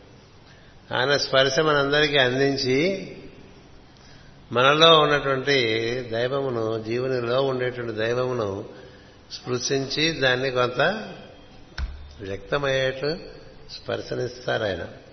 అందుచేత వారి స్మరణ ద్వారా మనం ఈ కార్యక్రమం ఈ రోజున ఇలా ప్రారంభం చేసుకుంటున్నాం. దాంతో మనకు ఒక ప్రవచనం టిక్కు కొట్టుకోవచ్చు. ఇక రేపు ఎల్లుండి రెండు ప్రవచనాలు ఉంటాయి. చెప్పుకుందాం. ఏ ఎంతైనా చెప్పుకోవచ్చు. సత్యము జ్ఞానము బ్రహ్మము అనంతమైనటువంటి విషయాలు కదా. అందుకని రేపు ఏమొస్తే రేపు చెప్పుకుందాం. స్వస్తి ప్రజాభ్య పరిపాలయంతాం. న్యాయేన మార్గేణ మహీమహేషా. గోబ్రాహ్మణేభ్య శుభమస్సు నిత్యం. లోకా సమస్త సుఖినో భవంతు. లోకా సమస్త సుఖినో భవంతు లోకా సమస్త సుఖినో భవంతు ఓం శాంతి శాంతి శాంతి